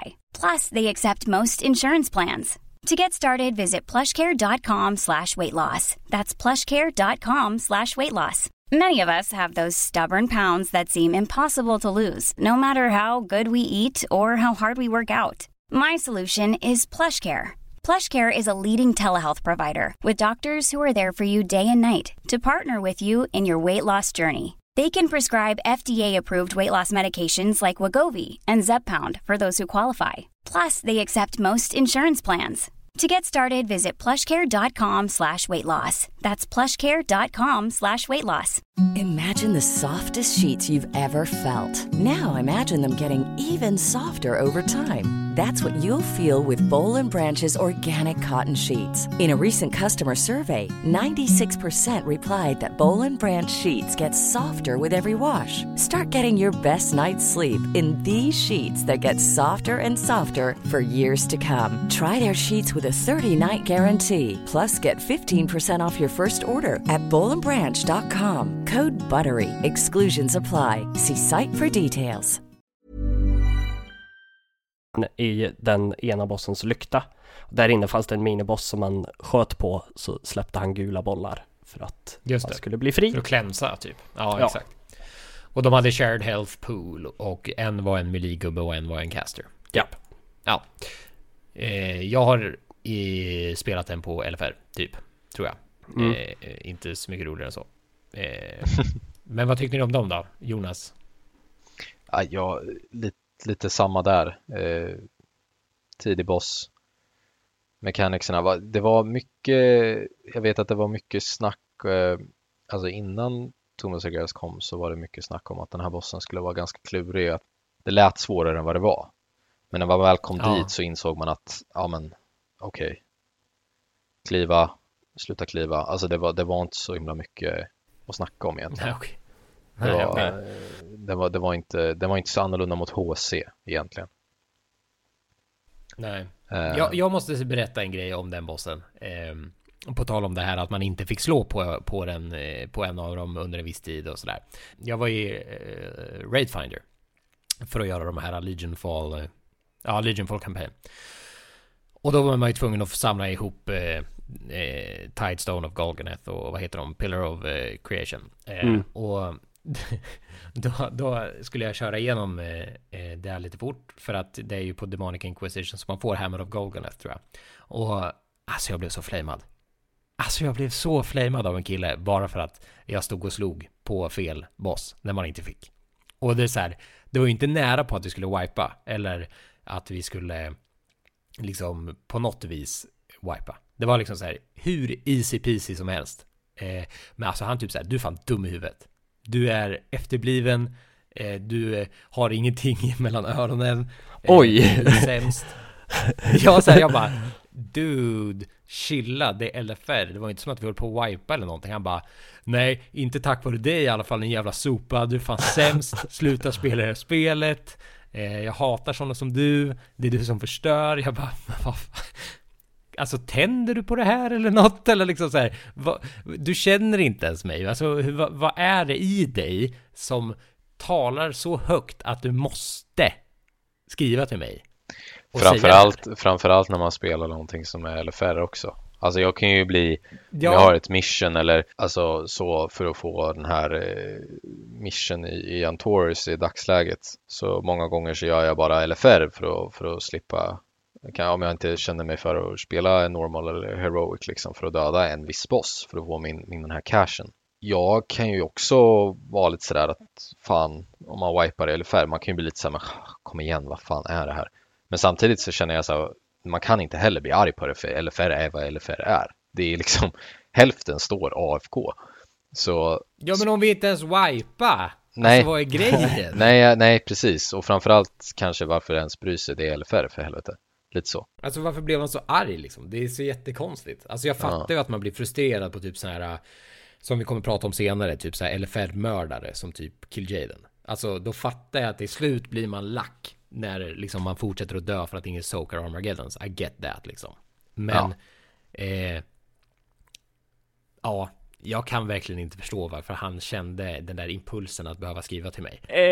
Från han till Harjatan. Harjatan, det låter nästan som en stad i Finland typ. Harjatan. Ja, jag vet inte, vad då säger du? Har du kallat den Harjatan under hela det här, Andreas? Jag är bara nyfiken. Nej, det tror jag inte. Nej, du har sagt Harjatan. Jag har nog sagt Harjat. Ja, okej. Så har jag sagt. Du har ju talat det helt fel helt enkelt. Ja, vi ska till Magnus nu. Mange! Fest hos Mange! Ja, fattar ni att det är 8 år sedan det var fest hos Mange? Mm. Åh, jävlar. Ja, den var ju fruktansvärd jävla konstig grej där. Jag tyckte inte om. Skit i fest hos Mange nu. Harjatan. Ja. Förlåt. Ja. Harjatan Magnus. Yes. Mm. Hur var Mange? Han var inte så kul. Vänta, hon va? Nej. Nej, han. Det var ju Mr. Sasslin. Jag tänker på henne, ja. Har du sagt Sasslin hela den där tiret, eller? Vad fan heter hon då? Zazin heter hon. Zazin, okej. Okay. Ja. Rätt uttal. Zazin heter hon, har du ingenting mellan öronen? Det är hennes. Har du sagt pappret. Brothers of the Moon också, eller? Nej, nu kör vi Mange. Mange. Ja, nej. Jag vet inte. Samma som jag sa i början här, de första 3 bossarna, det är inte, alltså, jag vet inte. Nej, men då säger vi det, då går vi fan vidare. Ja, nej, alltså han var tråkig. Nej, jag tyckte inte om den fighten överhuvudtaget. Den var inte så speciellt svår heller.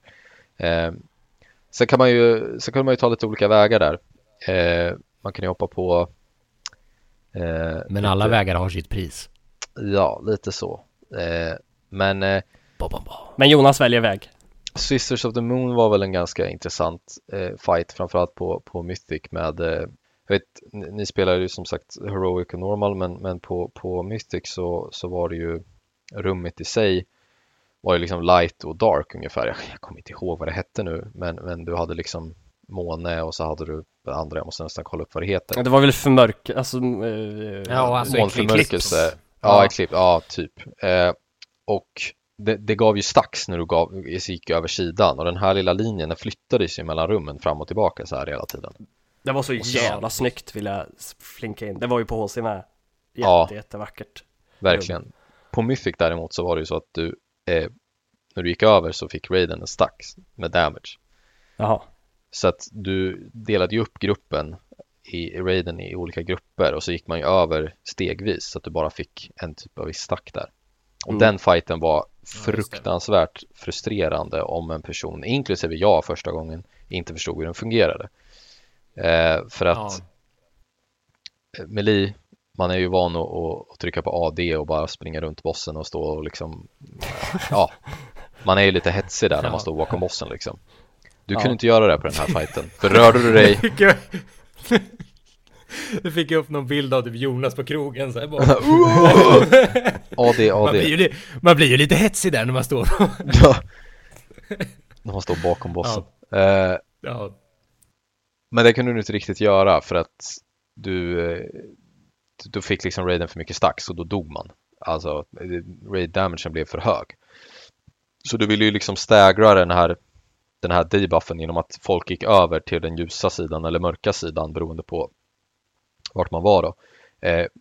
I taget, så man gick över typ 4 i taget och sen så fick debuffen gå ut och sen gick andra 4 över till nästa sida. Så man liksom, det var väldigt, väldigt viktigt med positioneringen av din egen karaktär. Och det var en ny typ av mekanik som var väldigt, tycker jag i alla fall, var ganska unik och den var ganska häftig. Jag minns inte att jag har sett den här i tidigare, den kanske har funnits i några tidigare bossar för expansioner sedan. Men var den raid wide den där debuffen? Ja, den var raid wide. Så det var inte personligt. Nej, utan om vi säger att om 4 stycken gick över och sen var det någon klant som gick över. För när 4 stycken gick över så fick du en debuff i om det var 2-3 sekunder. Och sen då, ungefär som med bursting, så kunde ju någon gå in precis i slutet och refresha så att det blev 5 stacks. Och sen kom ju det gänget som var 4 då och gick upp och då blev det helt plötsligt 10 stacks och då bara blev man... man kunde överleva, men det var ju ganska tufft. Men var det Mythic Only? Ja. Jo, det är Mythic Only. För att typ i LFR så är det ju inte Red Wide. Inte på HC heller. För Sisters of the Moon är en sån där fight som typ... Liksom i LFR och de gången jag har testat HC och sånt där. Det är bara in och veva. Jag har ingen aning om vad jag håller på med. Det är bara in och veva. Nej, och det är ju heroic och normal många gånger vad det är. Utan det är ju bara in och veva för att mekanikerna är oftast väldigt... Alltså om det inte är någon mekanik som gör att hela raiden kan dö utan att du bara själv kan dö. Då är det ju så här, om du dör för att du själv inte vet vad fan du håller på med, då är det bara du som lider. Men på Mythic är det ofta så att hela gruppen lider. Det är ju liksom ofta det är så. Mm. Ja, jag försöker tänka, du sa att det var en unik mekanik. Ja. Det kan du ha mycket rätt i, men jag försöker tänka, jag tycker att jag känner igen att jag har sett den någon annanstans. Men ja, jag tycker också det. Om det är så att... någon av lyssnarna vet precis att det där finns på den fighten, då får ni jättegärna höra av er till oss och säga det. Och det är på Discord eller på Facebook eller på Instagram eller på Warcraftpodden@gmail.com. Säg om vi har fel eller rätt. Precis. Så att, det var en ganska intressant fight. Ganska, just för att den där mekaniken var lite speciell så tycker jag att den var ganska rolig. Det var mer än en boss, va? Ja, alltså precis. Det var ju 3 olika karaktärer. Eller om det var 2, jag kommer inte ihåg, som hoppade ut och in. Det var liksom olika faser. Då kom det en ny och så kom det hon med ugglan eller fågeln och lite sånt där. Men vad man kan se från Mythics perspektiv så var det typ bara det var bara den här mekaniken med att kontrollera stacksen och placement, alltså positionering av din egen karaktär och bossen som spelade större roll. Det kan jag liksom, för att HC är den bossen på HC är så här med. Ja. Det känns som att alla bossar på HC hittills har varit med. Det har det varit. Vi kommer, nu börjar det dock närma sig där det blir bra HC-kvalitet. Men ja. Är det här när man ska köa Jaws? Ja, Mistress går vi vidare på. Hon var en jäkla jobbig jäkel. Men jag tyckte hon var rolig. Ja. Men du range. Ja. för HC och normal var hon ju fantastiskt rolig för att det var ju extremt mycket kliv. Mm. Så allas mätaren gick ju i taket och det var ju väldigt roligt på den biten. På Mythic var det inte lika kul för att dödar du fiskarna eller vad det nu är, de här som adsen som kommer upp i fel tillfälle, så wipade du. Så det var många gånger en eller två personer som fick kontrollera hela damagen på adsen. Vilket gjorde att resten av alla spelade bara single target, så att du fick inte kliva någonting alls nästan. Det är läskigt. Sånt där är läskigt alltså. Ja, första gången jag var där så gjorde jag en fantastiskt härlig sån här raid. jag dödade väldigt många av mitt misstag för att jag inte visste vad jag höll på med. Men, och framförallt AOEade väldigt mycket tills jag fick tillsägelse att ge fan i din jävla Ravager. Du var så jävla nöjd där när du stod och toppade mätarna med din AOE och sen fick du inte göra det längre. Nej, för att det var absolut ingenting jag skulle göra. Och det kommer tillbaka till liksom det här med att jag var på break. Jag måste villigt erkänna att jag blev ganska boostad i Tomb of Sargeras på många bossar. Bara för att jag var relativt otaggad överhuvudtaget. Men den bossen var jäkligt tuff. Den var svår. Det var, vet jag, många toppgilder som fastnade ganska... Första bossarna bara, liksom, de flesta bara sprang över alltihopa och så kom man till Mistress och där fick man en käftsmäll faktiskt, för att den bossen var riktigt, alltså, svår.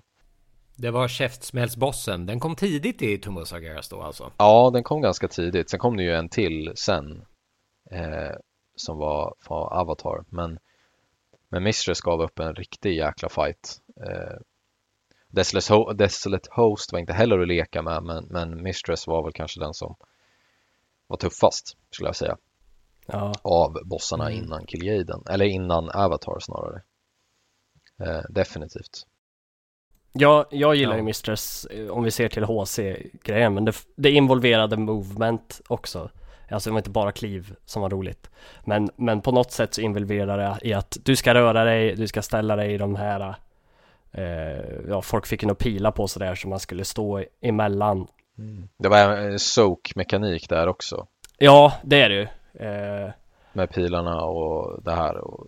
Precis, men det gör ju liksom, om vi ser till HC så gör ju det att vi måste också göra saker helt plötsligt. Och det är ju kul. Alltså, det är ju inte jätteroligt att stå helt still och skjuta pilar bara liksom. Det är ju roligare att få in movement och så sen liksom, nu ska jag skjuta pilarna trots det och göra det bra liksom. Jag ska behålla min rotation så bra som möjligt. Jag ska tajma in shots med timers och så vidare. Så den bossen tyckte jag väldigt mycket om därför. För att jag var tvungen att röra på mig. Yeah. Du fick röra på det annars stillastående fläsket. Ja. Är vi klara med den? Känner vi oss nöjda med? Ja, jag tycker jag känner oss nöjda med. Det får ni avgöra. Ja, Desolate Host. Jag kan förklara en snabbt HC, alltså vad min HC-syn är på den. Och det är också en sån här boss. Alltså det fanns verkligen inget att göra. Nej. Jag ena sidan ute, ena sidan inne. Ja, jag dödade ads. Jag vet egentligen inte varför det var viktigt att göra det, men jag bara gjorde det. Alltså det var ju det. HC, den kanske var roligare på Mystic som du sa. Det var ju den gav väl upp en fight, men HC gjorde den ju inte det. Jo, precis. Man var lite mer permanent låst till antingen världen uppe eller världen nere. Det var väl det som var lite skillnaden. Att du kunde inte bara crossa over när du kände för det och hade lust. Och du kunde inte bara döda adsen hur som helst när du hade lust.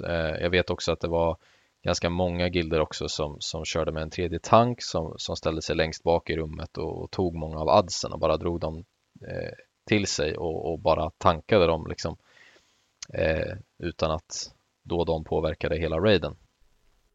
En klassisk scenarios-taktik.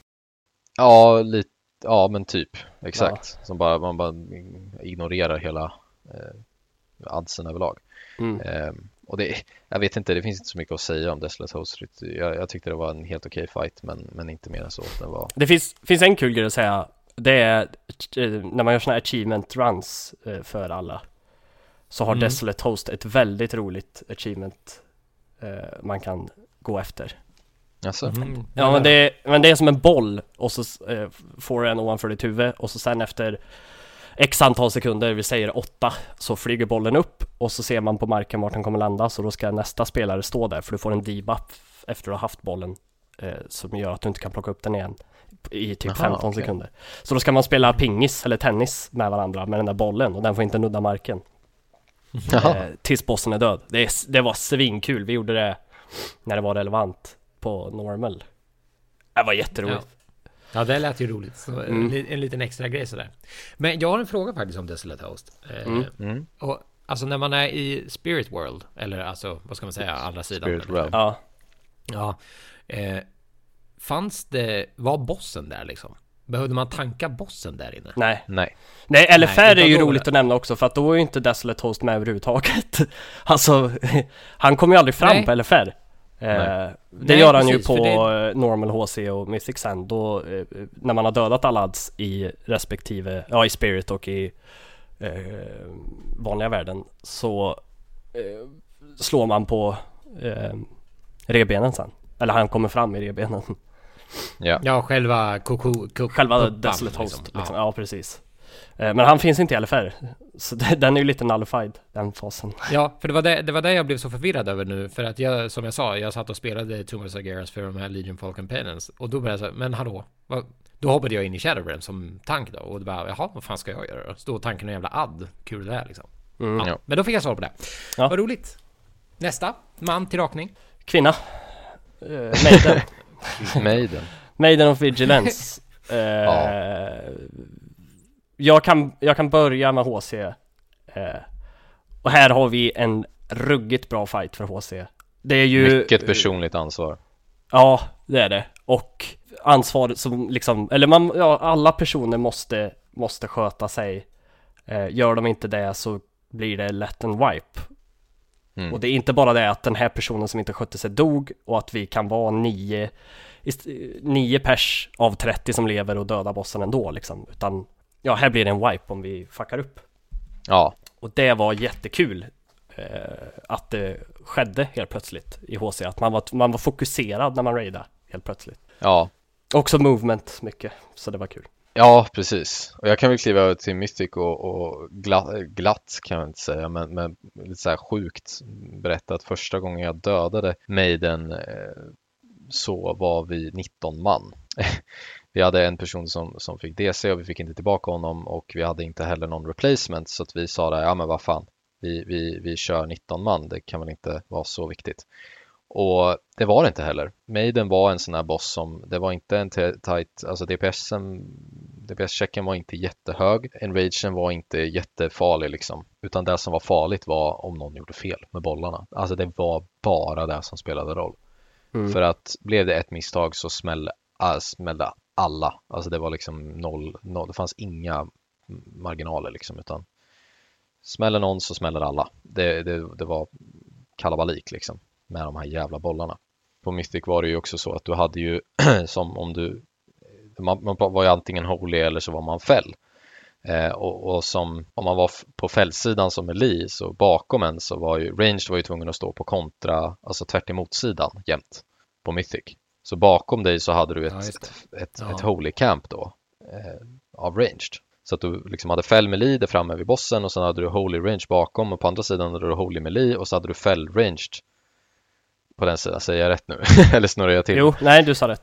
Ja, vilket var ganska intressant. Det var ju liksom viss skillnad mot HC, där alla stod på ena sidan, alltså på rätt sida. Så på Mythic så hade man några som stod liksom på fel sida, alltså medvetet. Då stod man varannan. Mm, så medvetet såklart också. Då. Det är ju svinballt. Ja. Kan jag tycka. Nej, jag har ju inte provat fighten på Mythic, men det låter ju svinballt. Ja, precis. För det kommer under tiden också då, så kommer det liksom bollar också som du måste soka liksom under tiden också. Därför kan du inte ha bara holy på ena sidan och bara fäll på den andra, utan du var tvungen att ha en blandning av båda, vilket gjorde det också livsfarligt, för du kan ju springa in i en ranged till exempel som holy melee och springa in i en fäll ranged eftersom de stod precis bakom dig.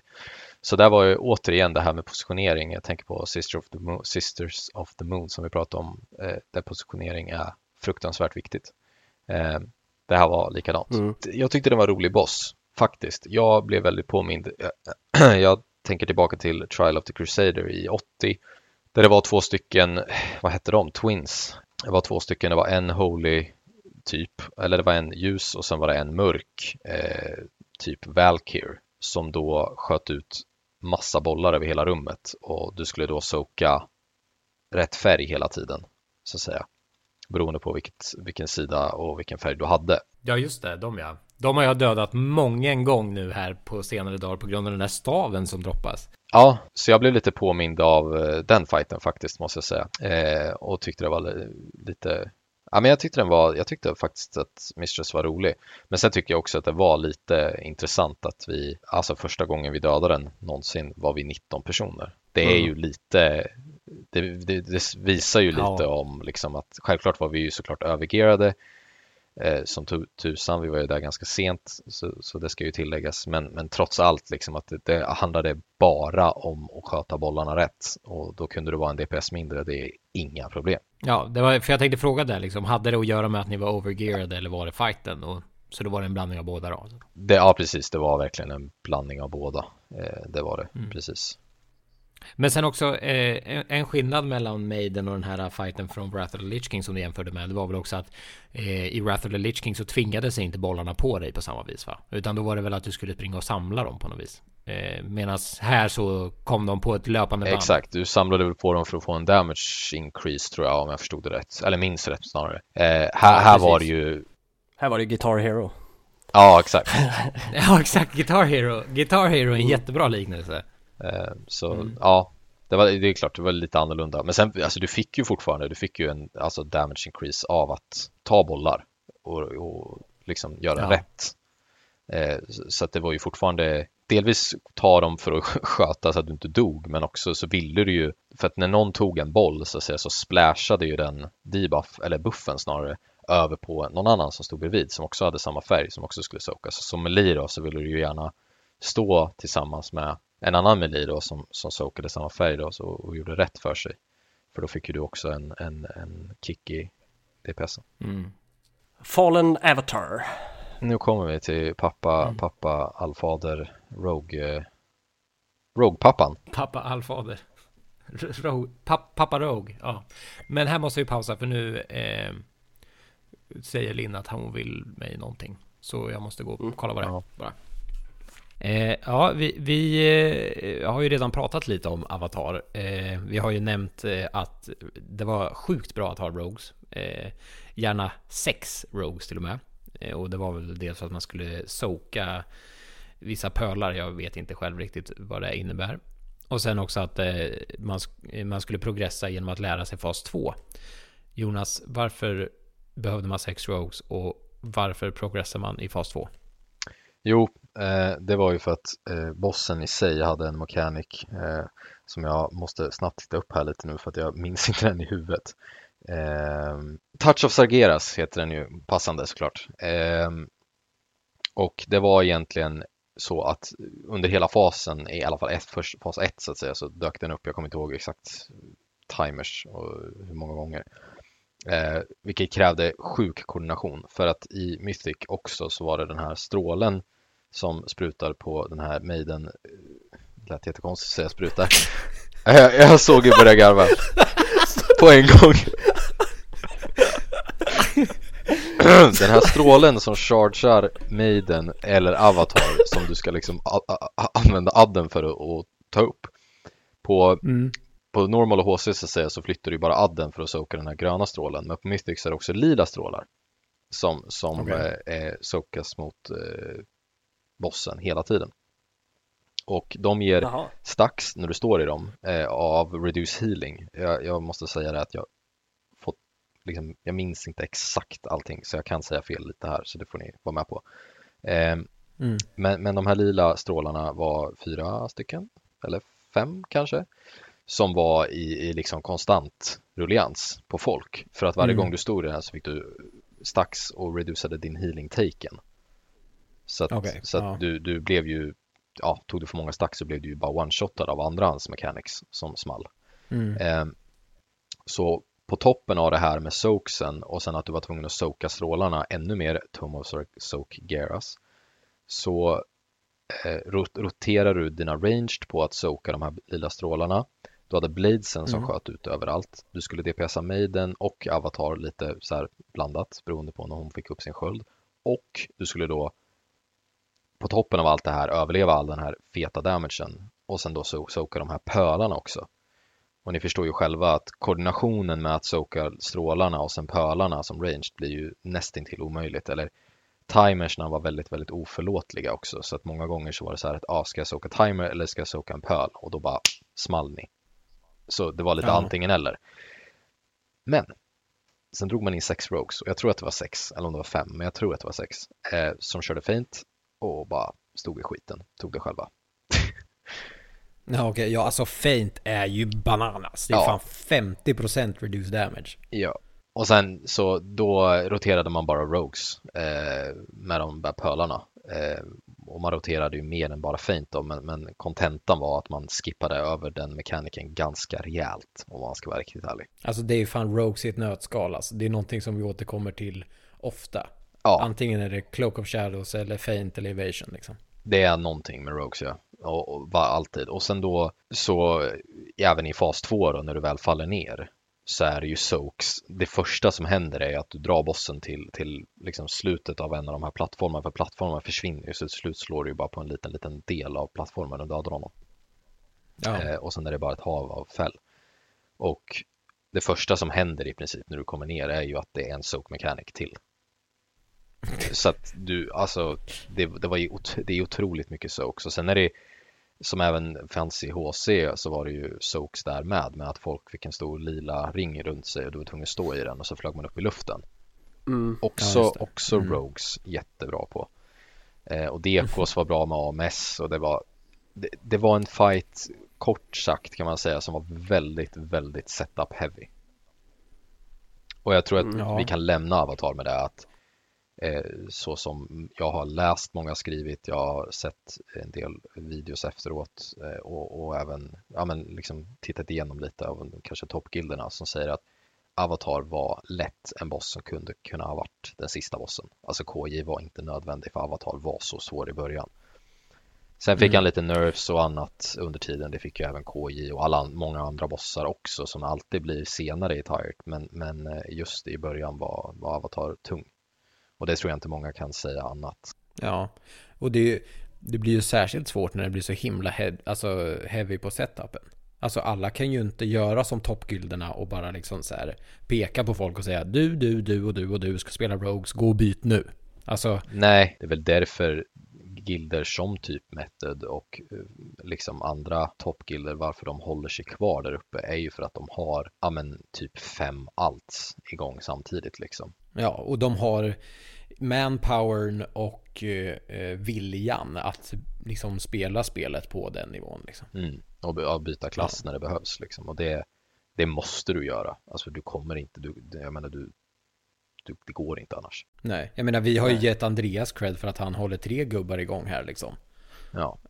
Och då är inte de liksom gearade för mythic liksom. World first mythic, nej. Nej, verkligen inte. Så att tid som bara fan. Ja, verkligen. Men innan vi går helt från Avatar så vill jag bara, för jag blev så himla nyfiken på hela den här grejen med att man liksom struntar i fas 1, liksom så här initierade fas 2 tidigt för att få träna på den innan fas 1. Var det för att den var så hektisk och det var tvungen att bli så perfekt så att du kunde liksom inte köra fas 1 och sen 2, utan man var tvungen att gå på 2:an direkt liksom. Ja, men det var väl det var väl smart, tänker jag. Alltså att om det är 2 faser och du tränar på sista först, så är det ju, när du väl klarar fas 1 så har du ju all möjlighet att klara bossen då. Precis, ja. Det var väl lite där som var tanken, att när fas 2 var perfekt, för att du kom ju ner till fas 2 på en viss procent. Nu minns inte jag exakt vad det var, beroende på hur hög DPS du hade såklart. Men till slut så breakar han ju golvet oavsett. Alltså vare sig man vill eller inte. Ja. Jag tror det är 40, men jag är inte säker. Nej, jag vet inte hur det var i Mythic. Men man kan väl säga att det var som en soft and rage timer. Att kom du ner till en viss procent på fas 1 så kunde du antingen döda bossen eller inte, beroende på hur mycket HP han hade. Alltså för att till slut så har du ingen mark kvar att stå på, och står du i det här fällhavet så dör du ganska fort. Så vad man kan säga egentligen var väl att, för att försäkra sig att man klarade en rage-timen för det första, så hade du ju chansen att se sista fasen på en gång. Jag menar, då är det ju bättre att hoppa in där och se, okej, vi stendog och det fanns inga plattformar kvar att stå på, men bossen var på x antal procent, vilket gav oss exakt den siffran, och se då, okej, då kommer vi kunna döda bossen när vi kommer ner till fas 2. Så att det var egentligen det man gjorde. Och sen också självklart att progressa kanske 2-3 dagar för inte alla gilder, men kanske flera veckor för många andra, och sen komma till fas 2 och stendö. Alltså det är ju, det är ju inget kul. Nej, jag menar, och det händer ju många gånger i vanliga fall. Ja, för det här är ju en ynnest att få kunna göra så, att liksom ta sista fasen i förväg. Det är ju skit. Ja, nice. Precis, så att det är väl där då, att man gör rätt från grunden, och hade chansen att göra rätt från grunden, så då gjorde man så. Ja, det förstår jag, med tanke på att det troligtvis inte händer så ofta. Nej. Ja. Yes. Är vi nöjda med Avataris där? Jajamän. Kil'jaeden. Karl-Johan. KJ. Yes. Ja. Raidfinder-mördan nummer 1. Eller ja, raidmördan nummer 1. Raidmördan skulle jag säga. Det är roligt med LFR, för det kanske vi kan börja med. Vi kan väl ta honom i lite olika, för vi har lite olika åsikter. Jag vet att Andreas har en specifik åsikt om KJ. LFR-dödan definitivt, just för att Armageddon är vad Armageddon är. Har man någonsin spelat Kil'jaeden så vet man att Armageddon måste sokas även på LFR, vilket är ovanligt. Ja, alltså en missad. Det är alltså en miss. Ja. Alltså, du vet, alltså jag har ju ändå liksom aldrig varit i närheten av KJHC någon gång eller något sånt där, utan jag har ju också alltid legat efter, så där jag har gjort det här till liksom, jag har behövt göra det på LFR sen bara för att få det gjort liksom, för quest och sådär. Och det alltså det är fler gånger jag har kommit in i en grupp som inte dödar KJ än en grupp som dödar KJ. Mm. Och det är LFR, what the fuck? What's up with that? Och Antorus är ute. Ja, exakt. Ja, jag tror att senaste gången jag dödade KJ på LFR bara för Mythic Cash eller något sånt, typ mission, whatever, så tror jag att vi fick 2 eller om det var 3 en gång, och vi kunde överleva med feta raid, alltså healing CDs, så det går. Men det är ofta som du säger att 1 eller 2 stacks, alltså 1 eller 2 pölar osokat dör man av. Och det är lite unikt, och just varför KJ kanske har fått så mycket attention, just för att den mekaniken i sig är delvis så jäkla unik, och den på alla svårighetsgrader har gjort bossen jävligt jobbig om ni frågar mig i alla fall. Normal är inte så mycket att säga. HC däremot har Andreas en synpunkt som du gärna får dela med dig av. Ja, alltså jag vet ju, kort innan så har det ju varit väldigt mycket drama runt Kil'jaeden liksom. Jag har tittat på väldigt mycket drama runt Kil'jaeden, och Preach har, nu kommer jag tillbaka till Preach, men gjorde också någon video om Kil'jaeden som var ganska bra. Och jag förstår att Mythic kanske han inte var perfekt, men HC så är det en sån jävla bra fight tycker jag.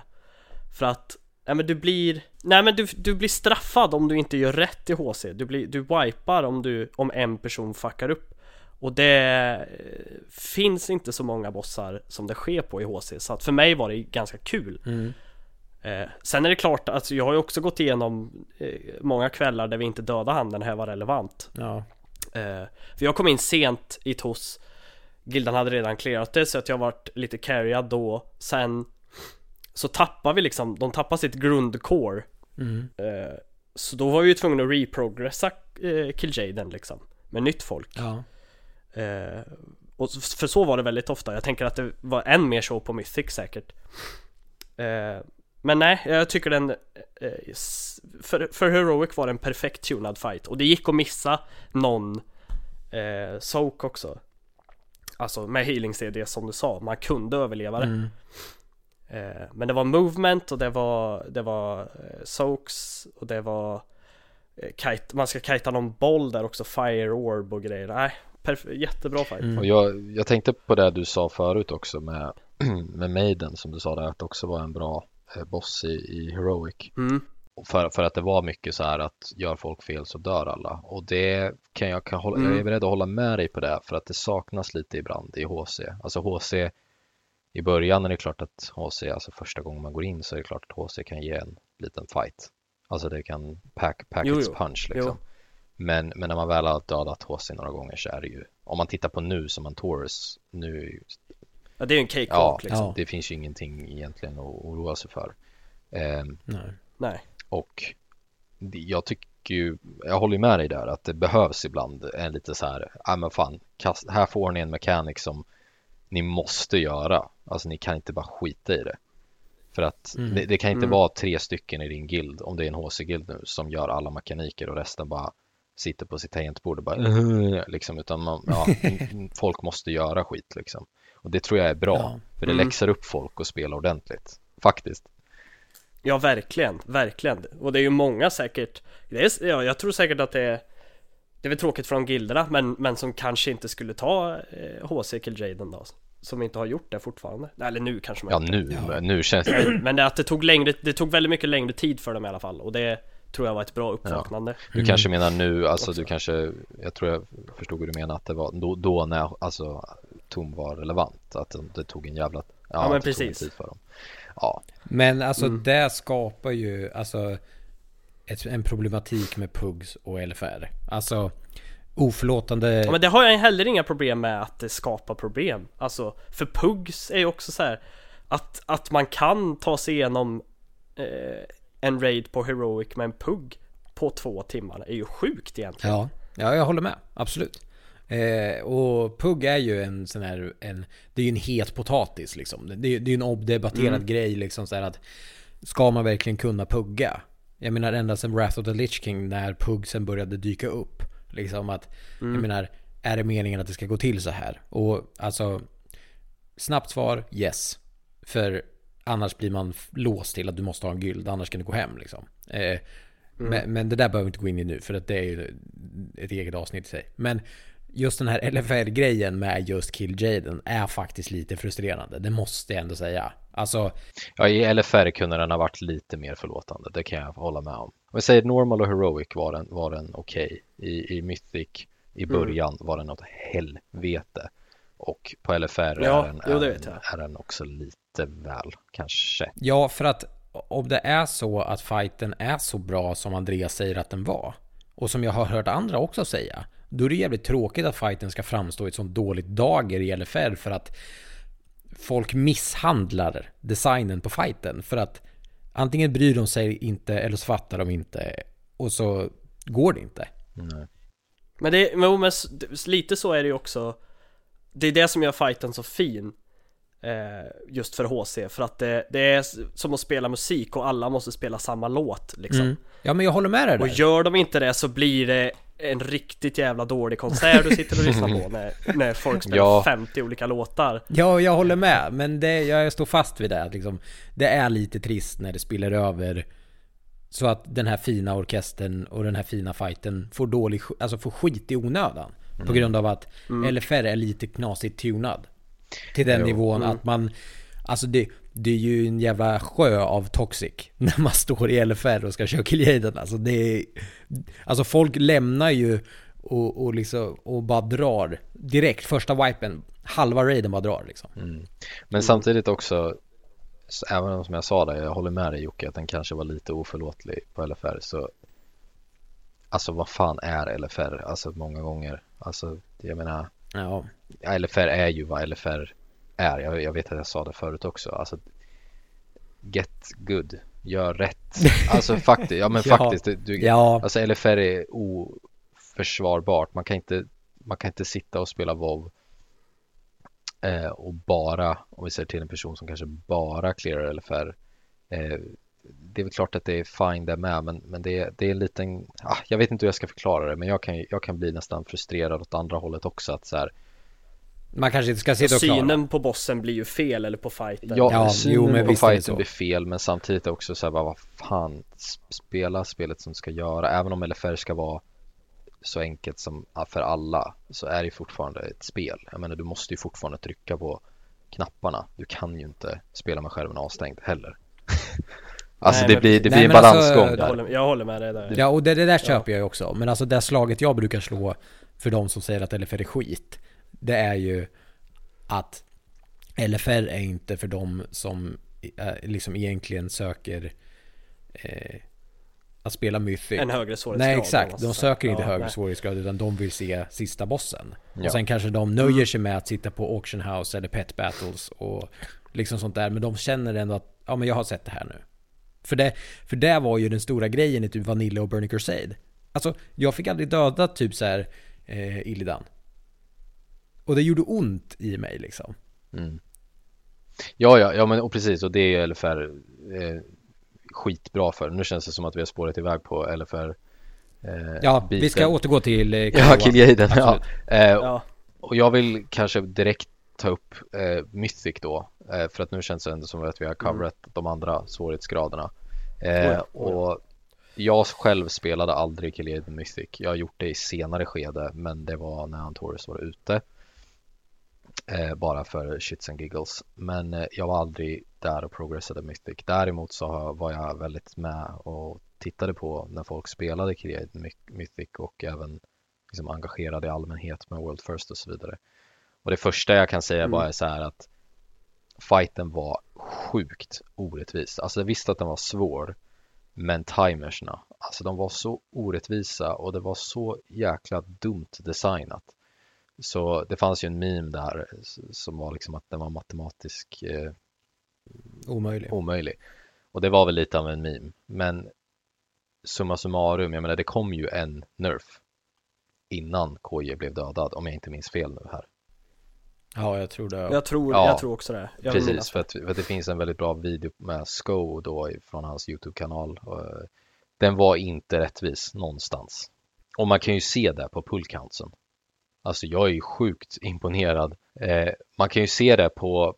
Alltså jag är sjukt imponerad på Method. Att de tog honom på så få wipes. För man såg vad gilderna efter kom med för pullcounts. Alltså det var... Jag tror Exorcist var väl uppe på 900 typ. Nu är jag lite så här på halis. Jag är inte säker. Men jag tror att det var upp mot det. Vi hade en kinesisk skill på 1500 tror jag. Över 1000 i alla fall. Alltså det är 1500 wipes. Alltså det är så jävla sjukt. De raidade ju... De får MVG i moral i alla fall. Ja, men de raidade ju också någon fucking stopp. Alltså det var...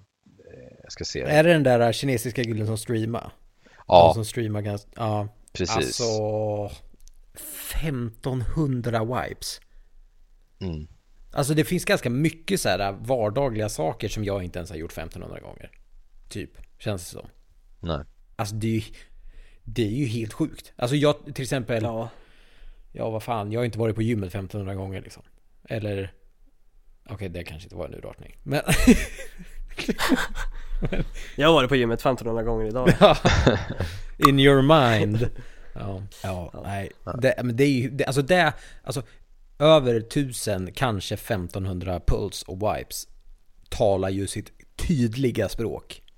Ja. Mm. Jo, det gör det ju. Och den var väl, det var väl så sjukt mycket som var. Ja, men om vi ser till koordination med sin raid. Alltså det var så sjukt mycket som man var tvungen att veta, som du inte ens hade tid att kalla. Ja. Som du var tvungen att träna in på den fighten, tänker jag. Ja, det är återigen en bra musikreferens. Öva. Ja, men precis. Och att när det här sker så vet man att Stefan här går två steg åt vänster och jag gör en piruett. Mm. Ja, men... En jävla ballett. Ja. Jag kollade upp det. Man kan ta, jag vet inte kinesiskt, jag vet att det var över 1000 i alla fall. 1500 kanske var att ta i, men jag vet att det var över 1000. Och jag är lite så här halvt säker på att det var 1500. Men Exorcist i alla fall hade 962 wipes. Och det är mycket. Alltså bara, det är mycket. Jävligt mycket. Om man gick från, jag vet att jag tittade på en video gällande där, just om man gick från Nighthold, man gick från Gul'dan, där jag tror Method hamnade på 300 cirka. Serenity var också på 300. Det var liksom 300 snåret för de flesta. Ish. Från och till 50 wipes hit och dit. Upp till 1000. Alltså det är en jävligt skillnad. Och precis som du säger där med orkestern. Mycket var ju timers. Mycket var ju att den var så, du var tvungen att göra allting så jävla picture perfect på alla steg för att överhuvudtaget komma vidare. Det var dispellen på tanksen, det var Illidan-fasen där kunde du ha RNG att Adsen spana nära. Du hade knockbacksen som ingen fick göra fel på. Du hade Warlock-portalen som du var tvungen att klicka på med ett makro i en exakt tid för att inte bli knockad bakåt. Folk fick race-changea till goblins som hård för att man inte hade knock. Alltså du var tvungen att kunna hoppa tillbaka från plattformen. Det. Det var väl också i Illidan-fasen, man droppar ju några bollar på Mythic som man ska dodga. Ja, de är på HC också. Nej, det här är Mythic Only. Alltså när du springer iväg och så blir det jättemånga små bollar som du kastar ut ifrån din karaktär. Ja, det är inte i den fasen, det är fas 1. De här 3 adsen som spanar, det spanas ju image av, det händer ju på HC.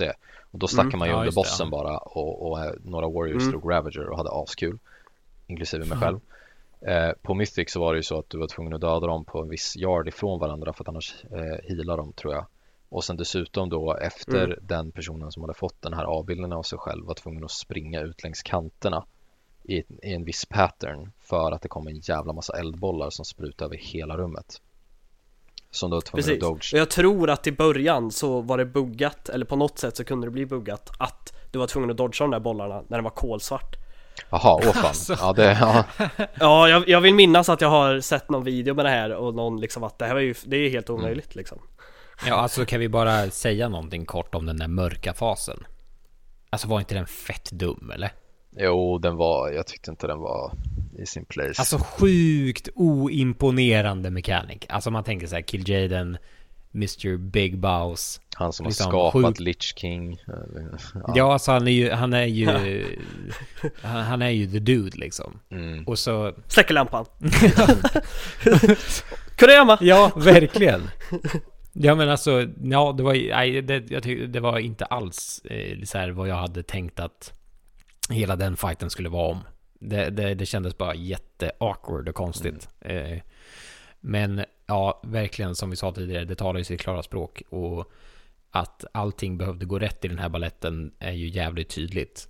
För om någon har liksom 900 plus wipes, då är det ju ett jävla pussel alltså. Ja. Oh ja. Då snackar vi svårighet. Ja men verkligen. Och som ni säger, alltså picture perfect. Ja. Alltså det var tvungen att vara på sekunden och på millimetern att det skulle gå. Ja. Det är jävligt häftigt. Och Exorcist är inte en dålig guild. Ja, nej, de fick ju World First i Tyrant innan liksom. Ja, så liksom 962 wipes med en av de bästa guilderna i världen. Då snackar vi. Ja. Så... ja, det tyder väl på att någonting kanske inte är helt rätt. Nej. Så det får vi väl kanske lämna Kil'jaeden. Jag vill säga en allra sista grej bara innan vi hoppar förbi KJ, och det är väl att vi gick från att ha AP och Legendary Farm tills gilder nästan gick isär i Nighthold till att gå till att ha en mindre AP och Legendary Farm i Tomb of Sargeras, men vi fick ett par bossar som var, eller framförallt kanske två som var svinsvåra / orättvisa som fan, ja. Som också då förmodar jag själv, då var inte med på Mythic där, men förmodar också förstörde ganska många guilds. Ja, vi gick från AP-farm till class-farm. Ja, verkligen. Ja. Och sen är det väl så att Tomb of Sargeras har väl inte blivit hyllat direkt. Nej, inte jätte. Nej, och... men jag vill ändå hylla Tomb of Sargeras Heroic. Den var i en bra state. Ja, och heroic-mässigt är det en bra raid. Och jag som inte har spelat den på något sånt vis, utan mest har sett den från LFR liksom. Så, alltså, den är ju estetiskt vacker, coola bossar liksom. Så. Mm. Den är estetiskt vacker upp till de här jävla Legion-skeppen. Gud vad jag... Nej, de är osexiga. Alltså, det är de fulaste skeppen och jag förstår inte varför de ska ha med dem i upper och de här. Det är så fult. Plus att vi åker till en annan planet, vi är i rymden. Det är en jävla massa sådana grejer som också... Eller nej, det gör vi inte i Tom i och för sig, vad dum jag är. Nu hoppade jag ett tire för långt. Det var inget. Ja, fast man åker ju i slutet med Kil'jaeden. Ja, det var väl det jag tänkte på kanske. Ja. Ja, ska vi lämna avsnittet med det och försöka knyta ihop det här lite fint genom att börja med att påminna er kära lyssnare om Andreas lilla challenge, att ni ska få döpa hans DK.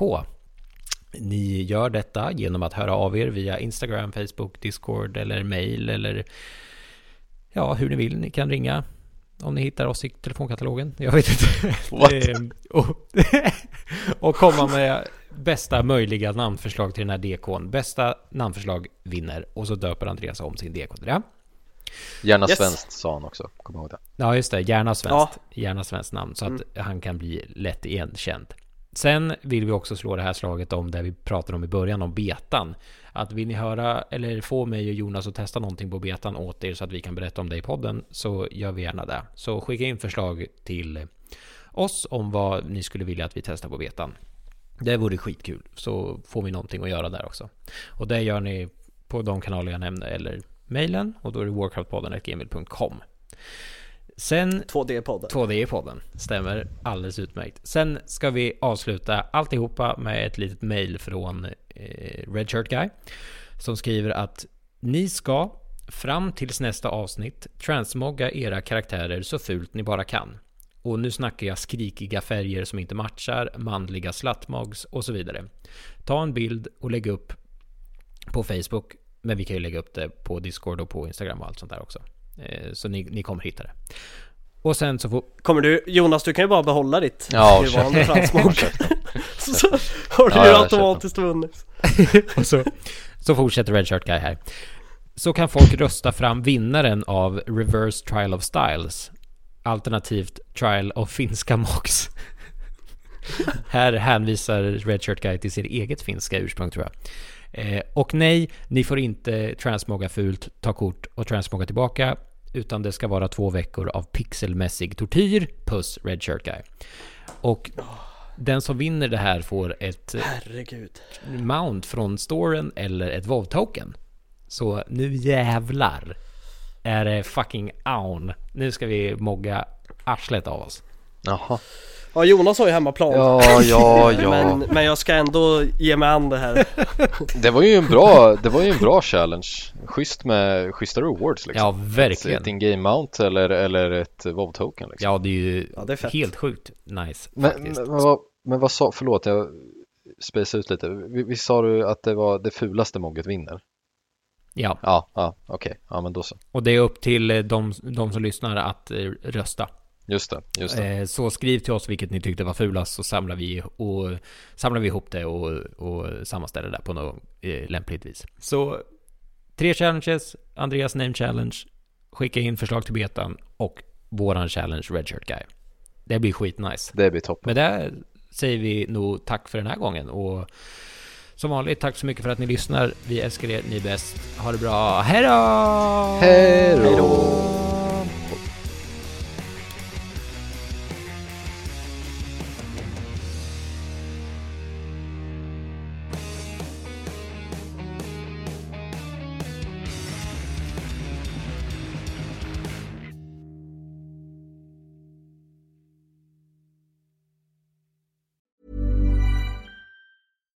Hi, I'm Daniel, founder of Pretty Litter. Cats and cat owners deserve better than any old-fashioned litter. That's why I teamed up with scientists and veterinarians to create Pretty Litter. Its innovative crystal formula has superior odor control and weighs up to 80% less than clay litter. Pretty Litter even monitors health by changing colors to help detect early signs of potential illness. It's the world's smartest kitty litter. Go to prettylitter.com and use code ACAST for 20% off your first order and a free cat toy. Terms and conditions apply. See site for details. Even when we're on a budget, we still deserve nice things. Quince is a place to scoop up stunning high-end goods for 50 to 80% less than similar brands. They have buttery soft cashmere sweaters starting at $50, luxurious Italian leather bags, and so much more. Plus, Quince only works with factories that use safe, ethical, and responsible manufacturing. Get the high-end goods you'll love without the high price tag with Quince. Go to quince.com/style for free shipping and 365-day returns.